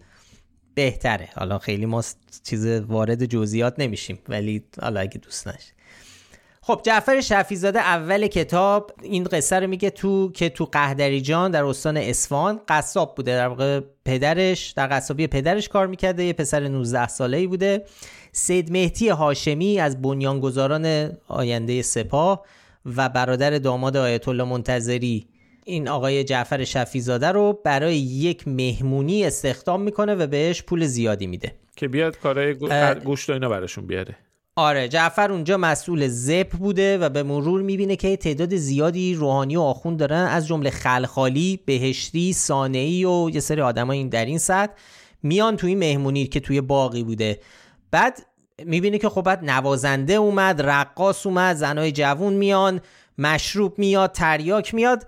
و 21 روز اونجا لحو و لعب بوده. 21 روز با حضور تقریبا سران جمهوری اسلامی آخوندهایی که در رأس آره. حکومت خب. بعد خیلی سریع بخوام برم بگم که حالا اینجا مثلا این س... این سکانس هم مثلا همون اول اوایل کتاب همون اول شما رو میخکوب می‌کنه که چه با چه کتابی چیز دارین که توش خلخالی مست می‌کنه نمی‌دونم ای فلوت می‌زنه اصلا آره مثلا دست می‌زنه به رقاصه اصلا کسافت کاری خلاصه بعد میگه که چهار روز بعد از اینکه اون اعتماد حلقه اصلی رو به دست میاره چهار روز میفرستنش پاریس از اونجا میره به سوریه. تو یک اردوگاه نظامی تعلیم می‌بینه و حتی اونجا تجربه از اعدام کردن افراد رو نقل می‌کنه. آره در واقع خودش هم جزو جوخه اعدام بوده. یعنی تحت نظارت برادر حافظ اسد افسرهای شورشی سوری رو حالا با توصیف خودشون اعدام می‌کنن. یعنی خانواده اسد هم حافظ اسد هم تو قصه هستش تو خب آره آره دقیقا. کل کتاب بیشتر شخصیت ها همه واقعی هن. خیلی از داستان هم حتی تاریخی واقعیه. ولی خب تو بستر اینا یه سری چیزای دیگه داستان پیش میره. بعد میگه که برمیگرده به پاریس. اونجا توی خونه ای که مال قطب زاده بوده میمونه. اونجا یه خانم فرانسوی به اسم بیاتریس هم هست که ادعا میشه که 6 سال با صادق قطب زاده بوده. بعد خب اونجا حالا ماجرای روابط جنسی قطب زاده رو تعریف می‌کنه که حالا ما وارد جزئیاتش نمیشیم. اسپویل نمی کنیم بعد پاتریسیا هم اضافه میشه که دوست بیاتریسه. میگه این اومد که مثلا من به من فرانسه یاد بده اما میگه در همون جلسه اول کار ما به رخت خواب کشید. این اسما رو که این اسما به این علت مهمه که چون تا آخر قصه این دوتا اسم به شکلهای مختلف میان وارد ماجرا هستن. ادامه داره. خب بعد اونجا میگه با قطب زاده و سلامتیان به فرودگاه پاریس می‌رفتن و اونجا در بسته ها تریاک می‌گرفتن. آره دیگه در واقع این این خونه قطب زاده رو جوری توصیف می‌کنه که محل پخش تریاک و محل انجام کارهای خلاف افت عمومی بوده. آره. خانه فساد بوده اصلا. خانه فساد انواع فساد آره. بعد از بعد میگه که رفتیم لندن و بعد رفتیم ترابلوس در لیبی. میگه اونجا به تعلیم دادن که از یک ایرانی دستگیر شده بازجویی بگیرم و اعتراف بگیرم و دو تا فرد ایرانی هم همراه من بودن که به هم تو این کار کمک کنن. شروع کرده بوده به اعتراف گرفتن از دو تا همافر ارتش ایران. میگه که اینا رو از نیویورک دزدیدن و آوردن ترابلوس. اینجا دیگه برای خود نویسنده هم عجیب بوده. یعنی داره میگه این دوتا همافر تو نیویورک داشتن عیاشی می‌کردن میرن خونه یه دختری و اونجا دیگه بیهوش میشن هیچی خبردار نمیشن. تا در لیبی به هوش میان. بعدم میگه آره خود نویسنده میگه آره خیلی عجیبه. ولی توضیح نمیده که چطوری ممکنه همچین اتفاقی افتاده باشه. بعدم تعریف می‌کنه که اینا رو انقدر شکنجه خلاصه انقدر این دو نفر رو شکنجه می‌کنن که حالا آدم تیم خمینی بشن. در نهایت این دو نفرم وارد عملیات تروریستی میشن بعد میرن پاریس محافظ خمینی میشن و بعد همه با پرواز 12 بهمن میان ایران. یعنی شما باید بپذیرید که دو تا همافر از ایران برای تحصیل فرستاده میشن آمریکا یهو غیب میشن بعد میشن محافظ خمینی بعد میان ایران و اینا هیچ جایی نه اسمی ازشون هست نه کسی اینا رو به جا میاره نه خانوادهشون خبری ازشون گرفته همکلاسی ها ارتشی های دیگه. واقعا کلا از این بخشای خیلی عجیب این داستانه. به خود قصه شفیزاده که برمیگردیم میگه همینطور من در ادامه بین پاریس و ترابلوس می‌رفتم. به دادگاه سدمتی آشمی هم اشاره می‌کنه و اینکه به اعدام محکوم شده بوده اون موقع. بعد دیگه میگه من از لیبی به کلی برگشتم پاریس. بعد یه مدت درباره حرف از ورود از اینجا دیگه ورود خمینی به پاریس و نزدیک شدن به اون حلقه خمینی. حالا توی کل این کتاب ایده خیلی جدی جدی بودن و جدی گرفتن جعفر شفیزاده وجود داره و تو لیبی برای اینکه مثلا بگن این خیلی آدم مهمیه دائم این که مثلا قذافی براش پول فرستاده. یعنی اسمش رو کنار قذافی میارن خب؟ و این ایده که حالا این آدم مهمه اونجا دیگه مثلا 40 50 نفر آدم زیر دستشن. این واسه خودش یه یه سری نیروهایی داره که در واقع گارد ویژه خودش محسوب میشن. حالا گاردی که زیر دستشن. آره خب اولین باری که اسم دوریان مکگری گفته میشه همینجاست. شفیزاده میگه من که اومدم پاریس یه جلسه رفتم که توش تعداد زیادی آدم بودن. یه سری از اینا هم به همراه ابراهیم یزدی از آمریکا اومده بودن که یکی از همینا یکی از اینا همین دوریان مکگری بود. میگه ما محافظ بودیم تو یک هتل اینا در یه جلسه دو روزه جمع بودن همه چی را داشتن برنامه ریزی می‌کردن. حلقه اصلی انقلاب به همراه دوریان. بعد اینجا کم کم روایت این که CIA در انقلاب ایران دست داشته داره شروع میشه. به یه افسری اشاره می‌کنه جعفر شفیزاده که میگه این آمریکایی بود انگار که نماینده ای باشه از طرف حکومت آمریکا. میگه بعد از صحبت ها و جلسه ها یه کیف همراهش بود که توش لوازم مخابراتی بود با اون با آمریکا بر ارتباط برقرار می‌کرد. میگه بعد دیگه خمینی اینجا میاد نوفل لوشاتو و اونجا میمونه. از اینجا دیگه داره خاطراتش از خمینی رو تعریف می‌کنه جعفر شفیزاده. میگه خمینی اصلا نماز نمی‌خوند فقط جلوی دوربین نماز می‌خوند گوشت حلال و حرام هم سرش نمی‌شده. دیگه اینجا بعد می‌رسه حرف از امامه ضد گلوله خمینی که میگه اینو آمریکا آمریکا به آلمانیا سفارش داده بودن براش درست کنن. امامه ضد گلوله بله. امامه ضد. میگه حتی اینو تن یکی از محافظا کردیم یعنی امامه رو پیچیدن دوره محافظی. تو جنگل بهش شلیک کردن که مطمئن بشن تیر ازش رد نمیشه. یعنی حتما باید تنه یکی می بود. نمی‌شد. مثلا با چوب. دور چوب ببند. که تن سرش دیگه. می‌خواستن دیگه حالا بالاخره آخه مشخصا نوشته پوشوندن به طرف. پوشوندن به طرف. حالا شاید گذاشتن سرش به سر یا روش شلیک کرده بدبخت. ولی خب اگر باور کنیم باید بگیم بعد آلمانی هم ساختن. از اینجا دیگه یه خورده روایت هایی رو تعریف می‌کنه از اطرافیان نزدیک خمینی. مثلا میگه محمود دعایی از یه فروشگاه دزدی کرده بود پلیس گرفته بودش و خمینی چل هزار فرانک فرانسه پول میده که دعایی آزاد شه. رفته بوده مغازه دزدی کرده بوده دعایی. آره مثل که از یه بیماری هست که چیزای کوچیک میدازن آره بیماری. دعایی خب. مشکل داشت یه بخش دیگه هم که داره اینجا وارد نقش قطب ساده میشه تو همه این ماجرا آره در واقع می‌دونی ایده کلی اینه که مثلا آره ما دیدیم که مثلا دزدی دعایی رم تعریف می‌کنه ولی ایده کلی اینه که قطبزاده اینجا یه فضا و شرایطی فراهم می‌کنه با توجه به اینکه فرانسه رو می‌شناسه و زبان بلده و فلان و اینا. در واقع شرایط فسق و فجور رو برای اطرافیان خمینی فراهم می‌کنه ولی همزمان ازشون ویدیو تهیه می‌کنه. برای اینکه بعدا به واسطه اونا بهشون فشار بیاره. این در مورد احمد خمینی میفته در مورد آقا تهرانی اتفاق میفته و مثلا حالا در مورد سایر اطرافیانی که حالا می‌بینیم یهو انگار مثلا یه تصمیم ناگهانی می‌گیرن یا تحت یه فشار خاصی. بعد می‌رسه خب به کم کم به پیروزی انقلاب میگه آمریکا و انگلیس یه لیست درست کردن برای اعدام. میگه هزاران نفر تو این لیست بودن. میگه طالقانی تو لیست انگلیسی ها بوده ولی خمینی خیلی خوشش نیومده از این قضیه. میگه رژه همافرا جلوی خمینی هم اونجا نقشش کشیده شد. میگه 400 لباس همافری رو تهیه کردن. اینا هم اصلا همافر نبودن. یعنی کلا حرفش که اون عکس معروف و اون اتفاق مهم به کلی ساخته آمریکا انگلیس بوده و اینا همه بازیگر بودن. نفری هم 5000 تومن گرفته بودن. مثلا همین ماجرای فیلم و این اسنادی که حالا علیه بقیه استفاده می‌کرده اینجا یه, بار یه, یه ورژن هم اشاره می‌کنه که دکتر از دکتر سنجابی هم همچی چیزی داشتن. یا مثلا سید جلاله تهرانی رئیس شورای سلطنت. خب این این یه بیس اصلی ماجرا غیر فکچوال نیست. یعنی هم سنجابی هم جلال تهرانی اینا همه تو نفل و بودن. یعنی داره با آدمای واقعی که حضور داشتن کاراکترها واقعی هن داستانا اون بیس اصلی و زمینه واقعیه و یه سری چیزای دیگه اضافه می‌کنه روش. در واقع داره در مورد انگیزه ها داستان سازی می‌کنه. خب مثلا جلال تهرانی تو نفل شاتو از شورای سلطنت استعفا میده. ولی این داره میگه که انگیزش فیلم غیر اخلاقی بوده که اینا, اینا از این داشتن. و خب در واقع در شیطان در این جزئیاته. آره.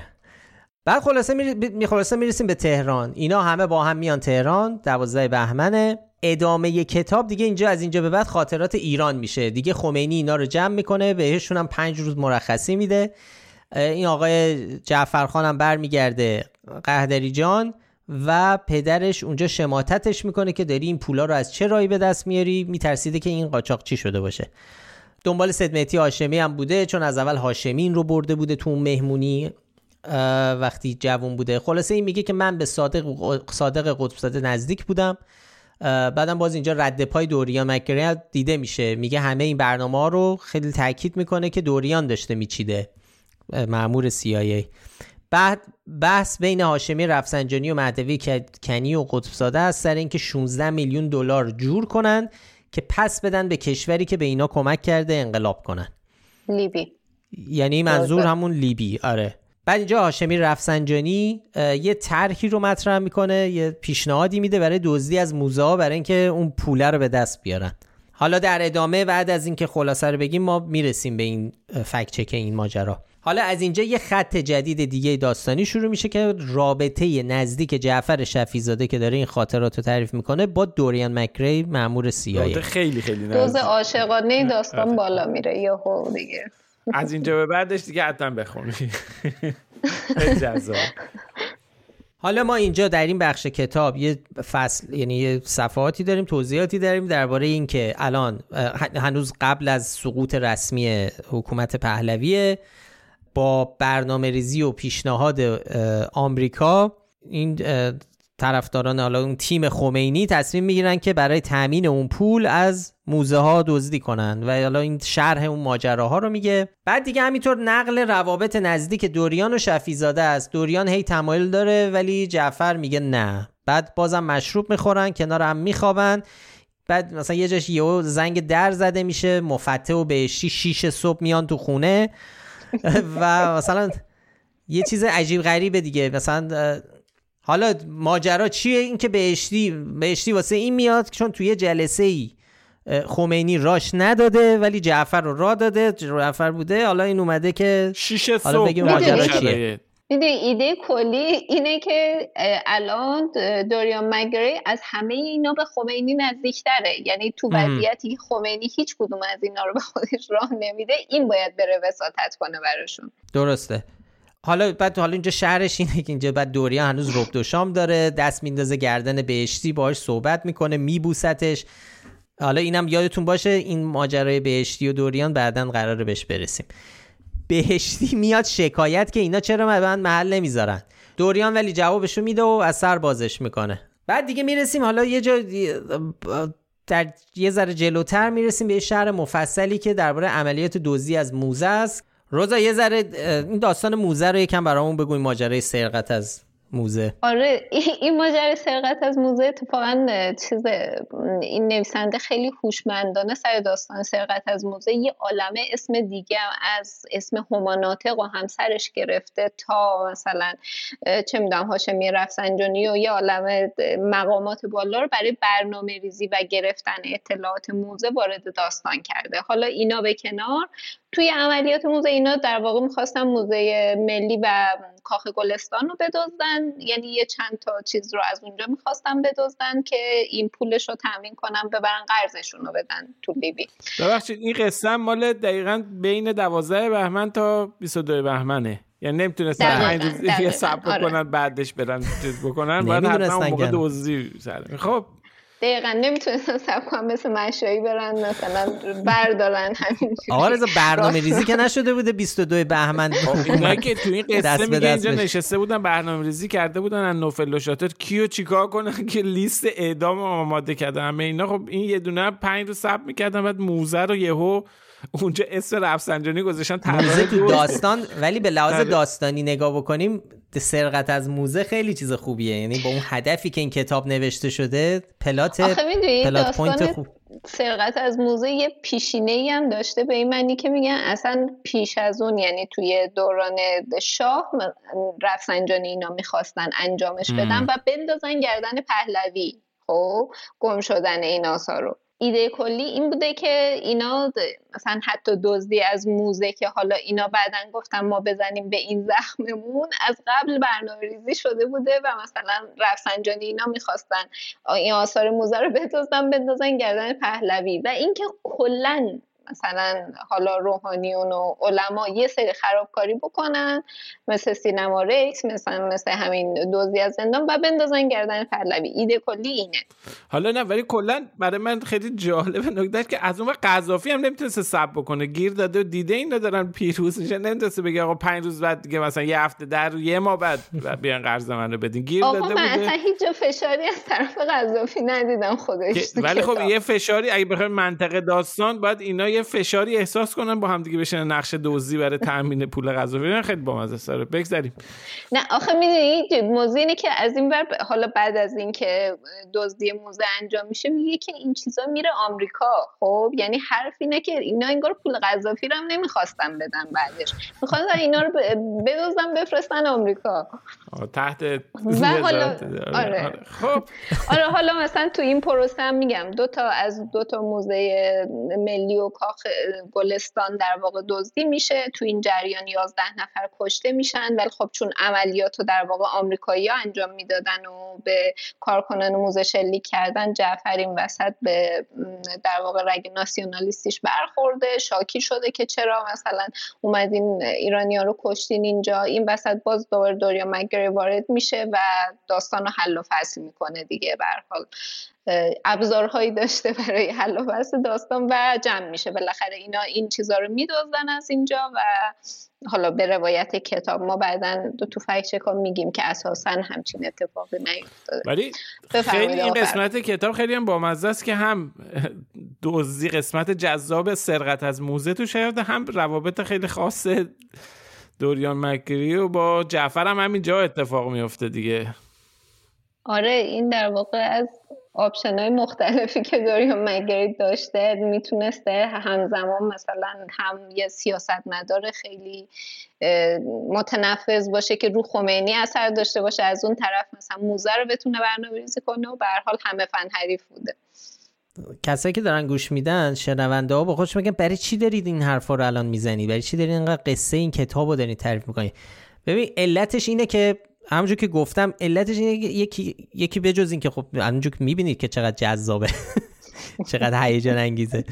قتل و نمی‌دونم سرقت از موزه و به جز اینها ما داریم درباره یک ادعای حرف می‌زنیم و مجموعه ادعاهایی که ریشهشون همچین کتابیه.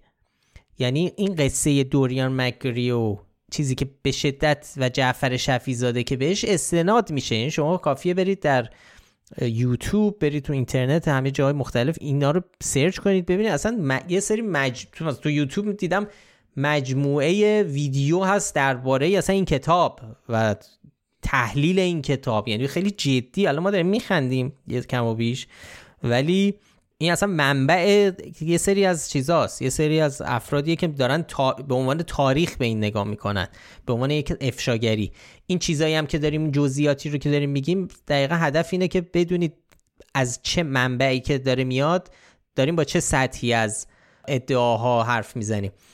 حالا بعد اینکه عملیات موزه تموم میشه جعفر می‌خواد بره خونش خ... می‌خواد بره خونه خودش ولی دوریان میگه نه بیا دوتایی بریم خونه من. جعفرم خب یه جوری گول می‌خوره میره. بعد داشته دوش می‌گرفته دوریان در امور رو باز می‌کنه با گوشی تلفن. فکر می‌کنین کی پشت خط بوده؟ خمینی. جعفر لخت تو همون. دوریان با تلفن اومده پشت گوشی آره. هم خمینی. خب. آره. حالا اینجا باز ما س... یک سکانس معاشقه اینجا هم داریم و خلاصه جعفر و دوریان اینجا از اینجا به بعد کاپل میشن. بعد از این ماجراهای موزه یه بخشی از کتاب مربوط میشه و می‌پردازه به تاسیس سپاه پاسداران. که طبق ادعای کتاب اینه که خمینی این ایده سپاه رو از قذافی می‌گیره میاد با جعفر شفیزاده مطرح می‌کنه. از همه آدمایی که دور برش بودن میاد از جعفر شفیزاده مطرح می‌کنه این ماجرا رو و حالا میرن برای تشکیل سپاه میرن برای تشکیل سپاه پاسداران. و ایده تشکیل سپاه پاسداران که حالا روزا جلوتر بهش می‌پردازه موقع فکت چکش. بعد از کلی ماجرا که حالا نمی‌خوایم واردش بشیم و یعنی خیلی ربطی به ماجرای دوریان نداره ولی بعضی هاشم رومون نمیشه واردش بشیم. بعضی هم خجالت می‌کشیم. خودتون بخونید. خودتون برید بخونید. دوریان مستاصل جعفر بهش میگه حالا برو آمریکا قانعشون کن که قدرت رو ندن به بهشتی. می‌خوان قدرت رو بدن بهشتی آمریکا. آمریکایی‌ها پشیمون شدن چرا خمینیه؟ میگن بدیمش به بهشتی. آره خب. تو این داستان آره می‌خوان بدنش بهشتی. بعد این وسط حالا در ادامه کتاب یه راز جدید برملا میشه آخرای کتاب. و اونم اینه که دوریان یه دختر 17 ساله داره از آیت الله بهشتی. به اسم کاترین. بی خودی نبوده اونجا و... رفته بوده رو پای بهشتی نشسته بوده موقع 6 صبح اومده بودن خونه جعفر. خب. خلاصه آخر ماجرام بهشتی 3 میلیون دلار می‌ذاره کف دست دوریان. حالا من نمی‌دونم چرا باید ببینم 16 میلیون دلار قذافی رو داده بودم من نگران اونم. 16 دلار 16 میلیون قذافی رو داده بودن. آره. 3 میلیون احتمالاً اشاره ایش نمیشه ولی دیگه به احتمالاً بعد از اونم دزدی دادن خب. تو این قصه. خلاصه دو میلیون هم هاشمی بهشون دو میلیون هم هاشمی میده. خلاصه مهدی هاشمی مهدی هاشمی. مهدی هاشمی خب.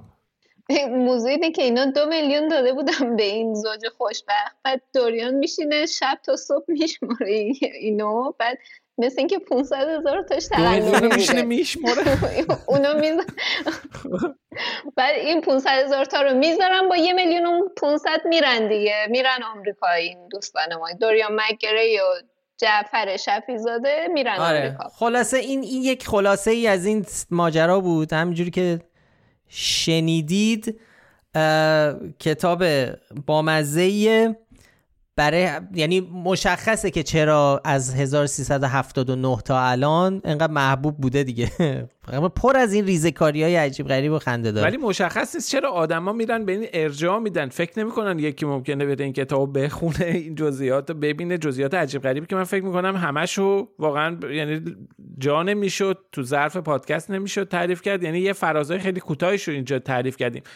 اما شنیدن این کفایت می‌کنه برای اینکه خب عقل و منطقمون رو به کار بندازیم و بفهمیم که یک آدمی به اسم جعفر شفیزاده در واقع یک شخصیت خیالیه که ساخته و پرداخته ذهن یه نفریه که یه زمانی توی یه کتابی که احتمالاً قرار بوده یه داستان تنز و اینها باشه پدید اومده. ولی خب حیف شد دیگه. این کتاب فقط همین یه جلد باقی مون چون قرار بود که دو...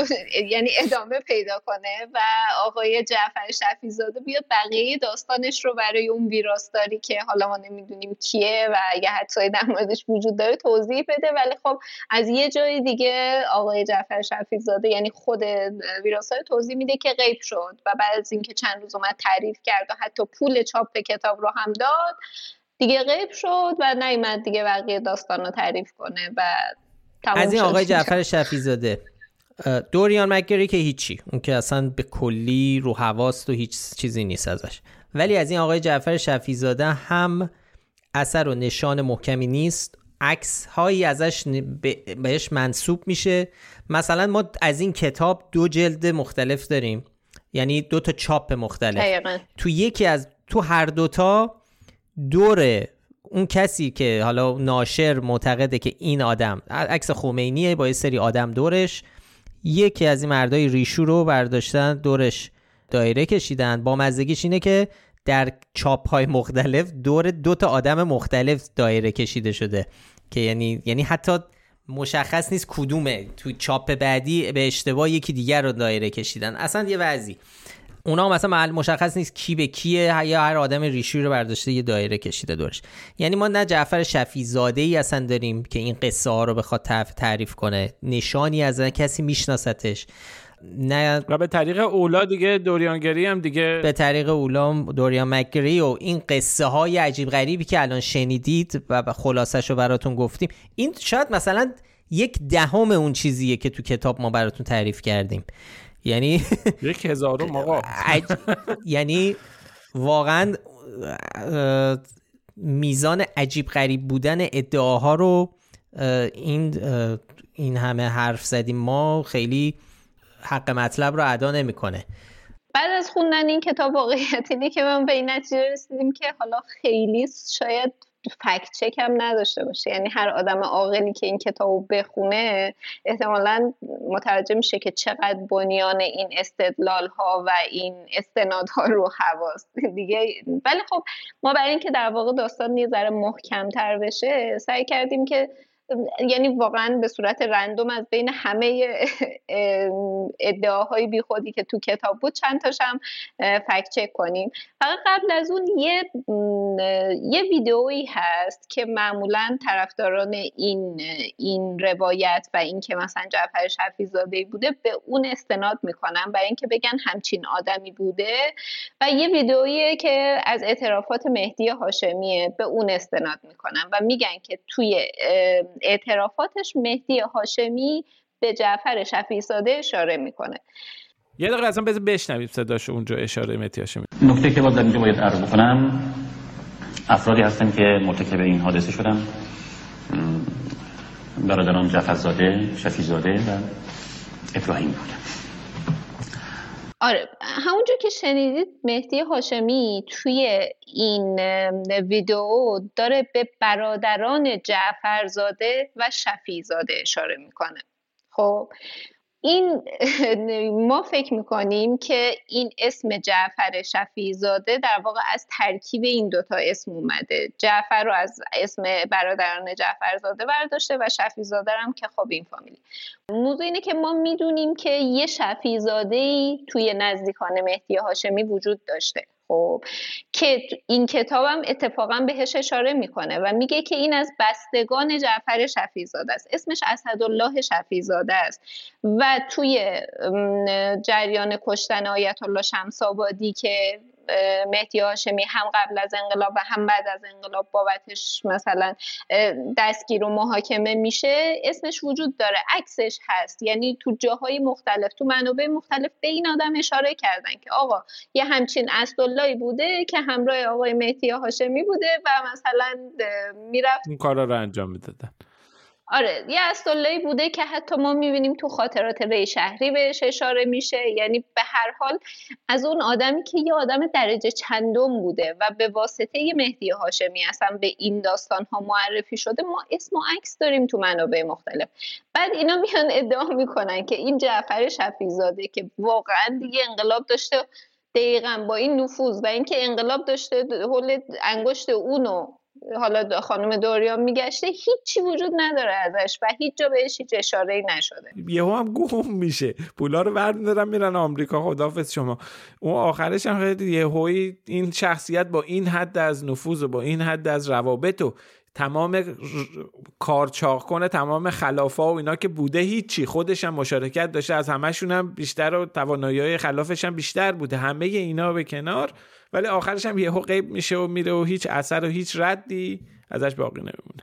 آره آرزا می‌دونید آخر اصلا ایده طرفداران این روایت اینه که جمهوری اسلامی خواسته همه ردهای جعفر شفیزاده رو از بین ببره. ولی واقعیت اینه که تو نمی‌تونی همه آثار یک آدم رو که در یک دوره تاریخی خیلی مهمی این همه مثلا چه می‌دونم میگن که جایگاه های مهمی داشته رو هم توی مثلا آثار مخالفان و موافقان همه جا از بین ببری طوری که هیچ جا هیچ اثری ازش نمونه. و خب این واقعا یه ادعای خیلی رو حواس دیگه. خب خیلی قصه مفرعی بود. اون دو سه تا نکته هم که فکت کردیم و یه خیلی سریع یه مروری برام می‌کنه. یکی بحث تاسیس سپاه بود یکی هم بحث دزدی از موزه ها یه چیز بامزه ادعای بامزه دیگه ای هم که این وسط وجود داره اینه که جعفر شفیزاده میگه که همراه باویسنس توی دمشق آموزش می‌دیده.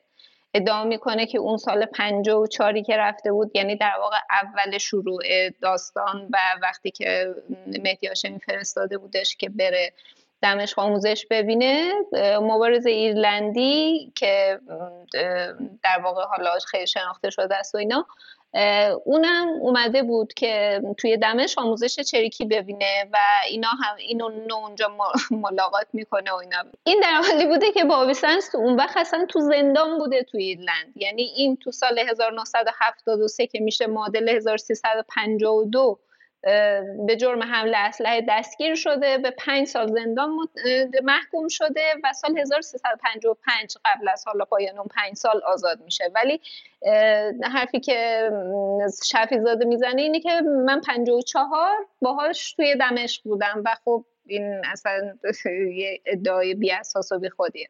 و اینکه دقیقا منو با ویسنزو کجا میبریده؟ آره منو خیلی آره کجا می‌برید اون دوتا فکت چکم آره. بگو زودتر قصه رو فکر کنم خیلی آره. این اپیزودمون طولانی شد آره خیلی طولانی شد واقعا باید ولی خب این, این آره.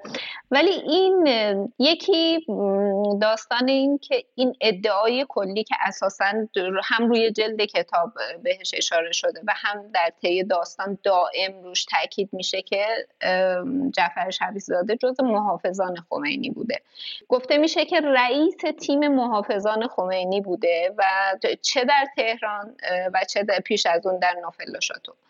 موضوع اینه که مسئولیت حفاظت از جان خمینی و سرسامون دادن کلا به این امور مربوط به اون همیشه خیلی اسامی و آدم های مشخصی که توی منابع مختلف هم بهش اشاره شده وجود داشته اساسا نمیشه محافظ خمینی رو پنهان کرد به خاطر اینکه این قرار همراه این آدم باشه جلوی همه دوربین هاست به همه جا ولی به جز اون ما می‌دونیم که توی نوفل شاتو در واقع مسئولیت حفاظت از جان خمینی با مهدی عراقی بوده و اون یه سری از افراد رو انتخاب می‌کرده که حالا جزئیاتش رو ما کاملا توی مطلب آوردیم. از تهرانم اینا محمد رضا طالقانی که بعدها شد رئیس فدراسیون کشتی ایران رو برداشتن بردن نوفلاشاتو به عنوان محافظ خمینی.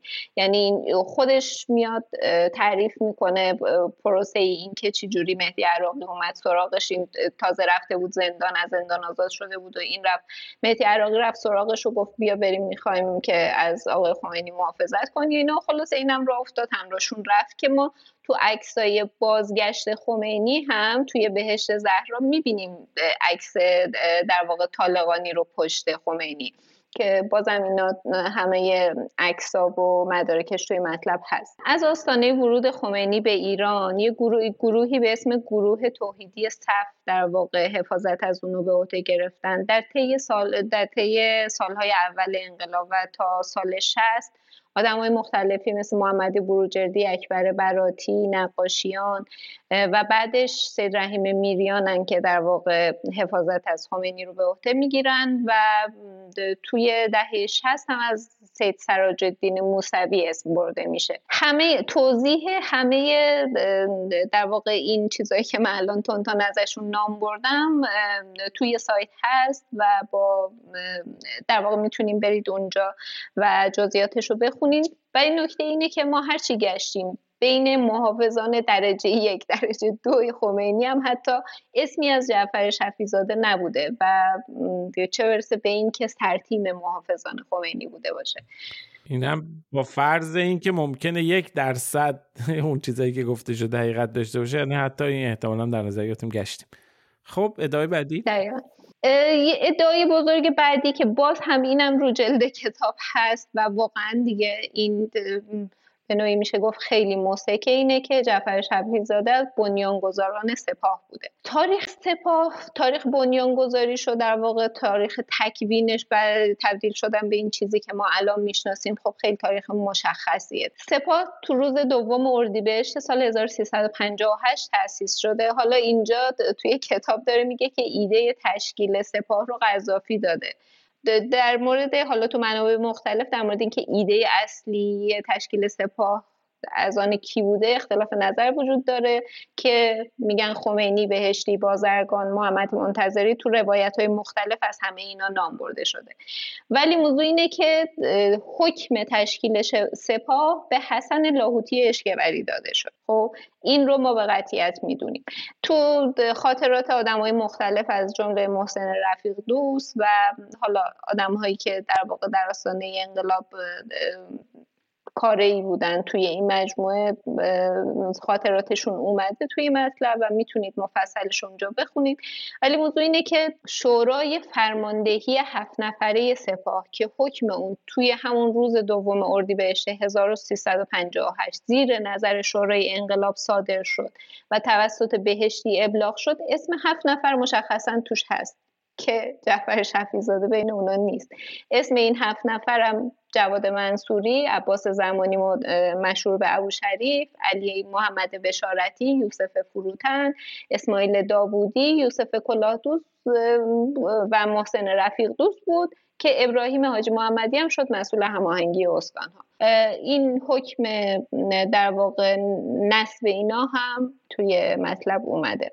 بنابراین باز هم می‌بینیم که اسم جعفر شفیع زاده نه در میان فرماندهان سپاه نه حتی نیروهای کادری درجه دو و سه به چشم نمی‌خوره. بنابراین با اطمینان می‌تونیم بگیم که به فرض ورود چنین به فرض اینکه اساسا جعفر شفیزاده ای وجود خارجی هم داشته باشه قطعا جز بنیانگذاران سپاه نبوده.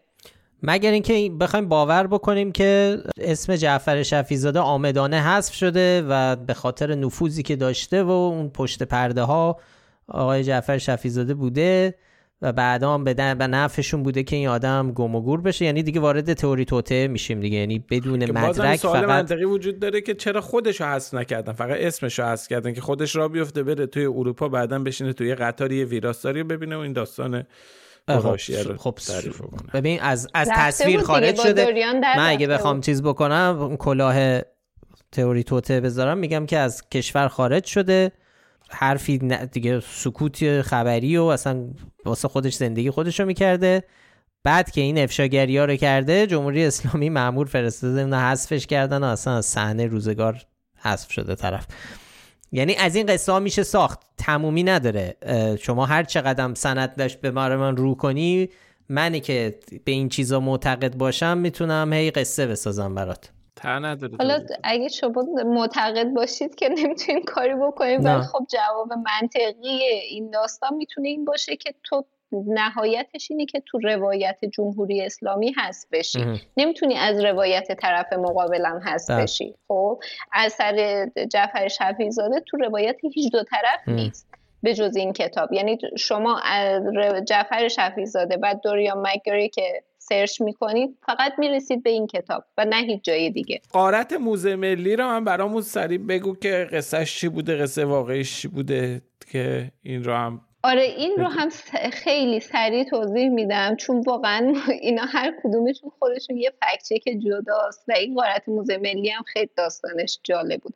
حالا تو اون ویدئویی که یادتونه ما اول شروع کردیم اساسا فکچک و باهاش جلد یه کتابی رو گذاشته بودم به اسم تاراج بزرگ که به این کتابه یعنی می‌گفتن که با استناد به این کتابه این چیز انجام شده این سرقت انجام شده و حالا به جز در واقع کتاب شفی زاده به اون کتاب هم همون سرقتی که رفسنجانی و مهدوی کنی و اینا طراحی کردن که برن پول قذافی رو بدن آره. پول قذافی آره.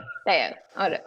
حالا اون کتاب تاراج بزرگ نوشته محمد قلی مجده و ترجمه مصطفی امیری و گلار مرادی. این یه کتاب واقعیه که وجود داره و با دقیقا با همین موضوع نوشته شده. ولی موضوع اینه که تو اون کتاب داره در مورد حالا با عنوان کامل کتاب رو حتی اگه میخوندن اینه. تاراج بزرگ آمریکا و غارت میراث فرهنگی ایران.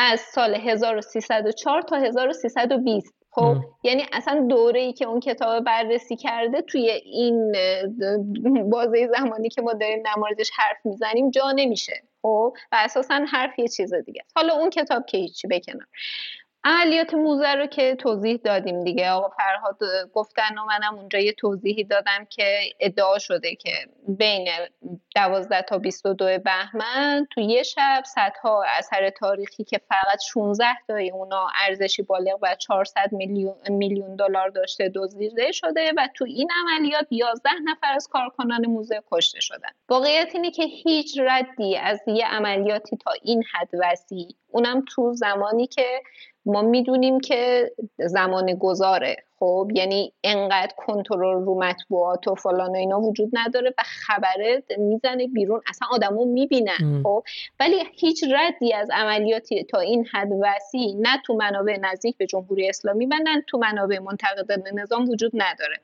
و تنها باز هم باز هم این کتاب شفیزاده تنها منبعیه که در واقع به این قارت بزرگ اشاره می‌کنه. این در حالیه که توی گزارش های توی مطبوعات ایران و حتی مطبوعات بعد از انقلاب از دزدی هایی که از موزه های ملی و یا موزه های مختلف ایران انجام شده یک عالم گزارش هست که همه گزارش ها با جزئیات و مثلا گزارشگر به حال رفته تعقیب کرده و توتوی داستان رو در آورده ولی از همچین سرقت و کشتار بزرگی هیچ گزارشی وجود نداره. خسته نباشید خیلی عالی. خیلی ممنون. شما خسته نباشید اینم از این ماجرای این کتاب و ماجرای دوریان مکری و سیایه و خمینی و حالا من امروز به عنوان شخص تازه وارد زیاد حرف زدم ولی بذارید این یه نکته آخر رو هم بگم. دقیقا یه کتاب دیگه با با اسم خیلی شبیه به این کتابی که ما داریم در موردش حرف می‌زنیم یعنی در پشت پرده های انقلاب اعترافات جعفر شیخزاده وجود داره به اسم پشت پرده های انقلاب اسلامی اعترافات حسین بروجردی. اون کتاب نوشته بهرام چوبین است. ما اون کتاب رو هنوز بررسی نکردیم خب. ولی فقط این نکته رو من می‌خواستم بگم که این دوتا کتاب رو با هم قاطی نکنیم یه وقتی. یعنی مثلا ما نمی‌دونیم اون کتاب چقدر معتبره و حالا چه چیزهایی اساسا توش داره. من هنوز نخوندمش. ولی فقط نکتم این بود که این دوتا کتاب با هم قاطی نشه. خیلی ممنون. نکته خیلی مهم خوبی بود.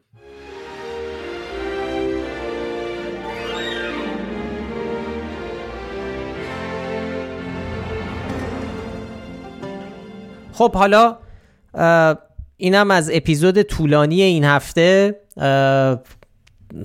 حتما درک می‌کنید که نمی‌تونیم خیلی به کامنت ها این دفعه بپردازیم ولی خیلی ممنونیم از محفا بهروز امید مجتبا آرش بهاره پویا مجتبا دیوید نیما محمود نصیر میم محمودی محسن ازغر نیکا نسیم سجاد منصور محسن خدانور دکتر جون آلفرد کشا بهروز البرز هومن و مجید. که برای ما کامنت گذاشتن. چقدر کامنت بود. خیلی. اینا همه مال اپیزود هفته پیشه که موضوع اصلیش هم فیزیه بود که روزا اتفاقا زحمتش رو کشیده بود. یعنی اون همه اون چیزهایی که ما داشتیم تعریف می‌کردیم در واقع نوشته های و تحقیق های روزا رو من و رضا فقط برای شما بازگو کردیم. خوب شد که اینجا پر از کامنت. حالا هفته دیگه سعی می‌کنیم اگه سوال و چیزی بود بپردازیم به کامنت ها ولی فعلا ازتون تشکر می‌کنیم که کامنت گذاشتین تا هفته دیگه که دقیق تر بشیم و جواب بدیم به بعضیشون. خب اینم از اپیزود 149 ممنون که پادکست فکت‌نامه رو میشنوید. اگه پیشنهادی به ذهنتون رسید یا نظری درباره کار ما داشتید مثل دوستانی که اسمشون رو خوندم می‌تونید در کست‌باکس یوتیوب تلگرام اینستاگرام تردز و ایکس برامون کامنت بذارید. ضمن اینکه خیلی خوشحال میشیم که این پادکست رو به بقیه هم معرفی کنید. برای پیدا کردن ما هم کافیه اسم فکت‌نامه رو به فارسی یا انگلیسی در هر جایی که باش پادکست گوش می‌کنید جستجو کنید. همه قسمت های پادکست رو در کانال تلگرام و کانال یوتیوب فکت‌نامه هم منتشر می‌کنیم و هر هفته لینک مطالبی رو که بهشون اشاره کردیم رو در بخش توضیحات پادکست می‌ذاریم که راحت تر بهشون دسترسی داشته باشید. هیلا نیکو کاورهای اپیزودها رو طراحی می‌کنه موسیقی پادکست رو باربد بیات ساخته و تهیه کننده پادکست هم افشین صدریه. آدرس سایت ما هم از فکت‌نامه dot com. وقتتون بخیر و تا هفته دیگه خدا حافظ خدا نگهدار دوستان. مراقب خودتون باشین خدا نگهدار.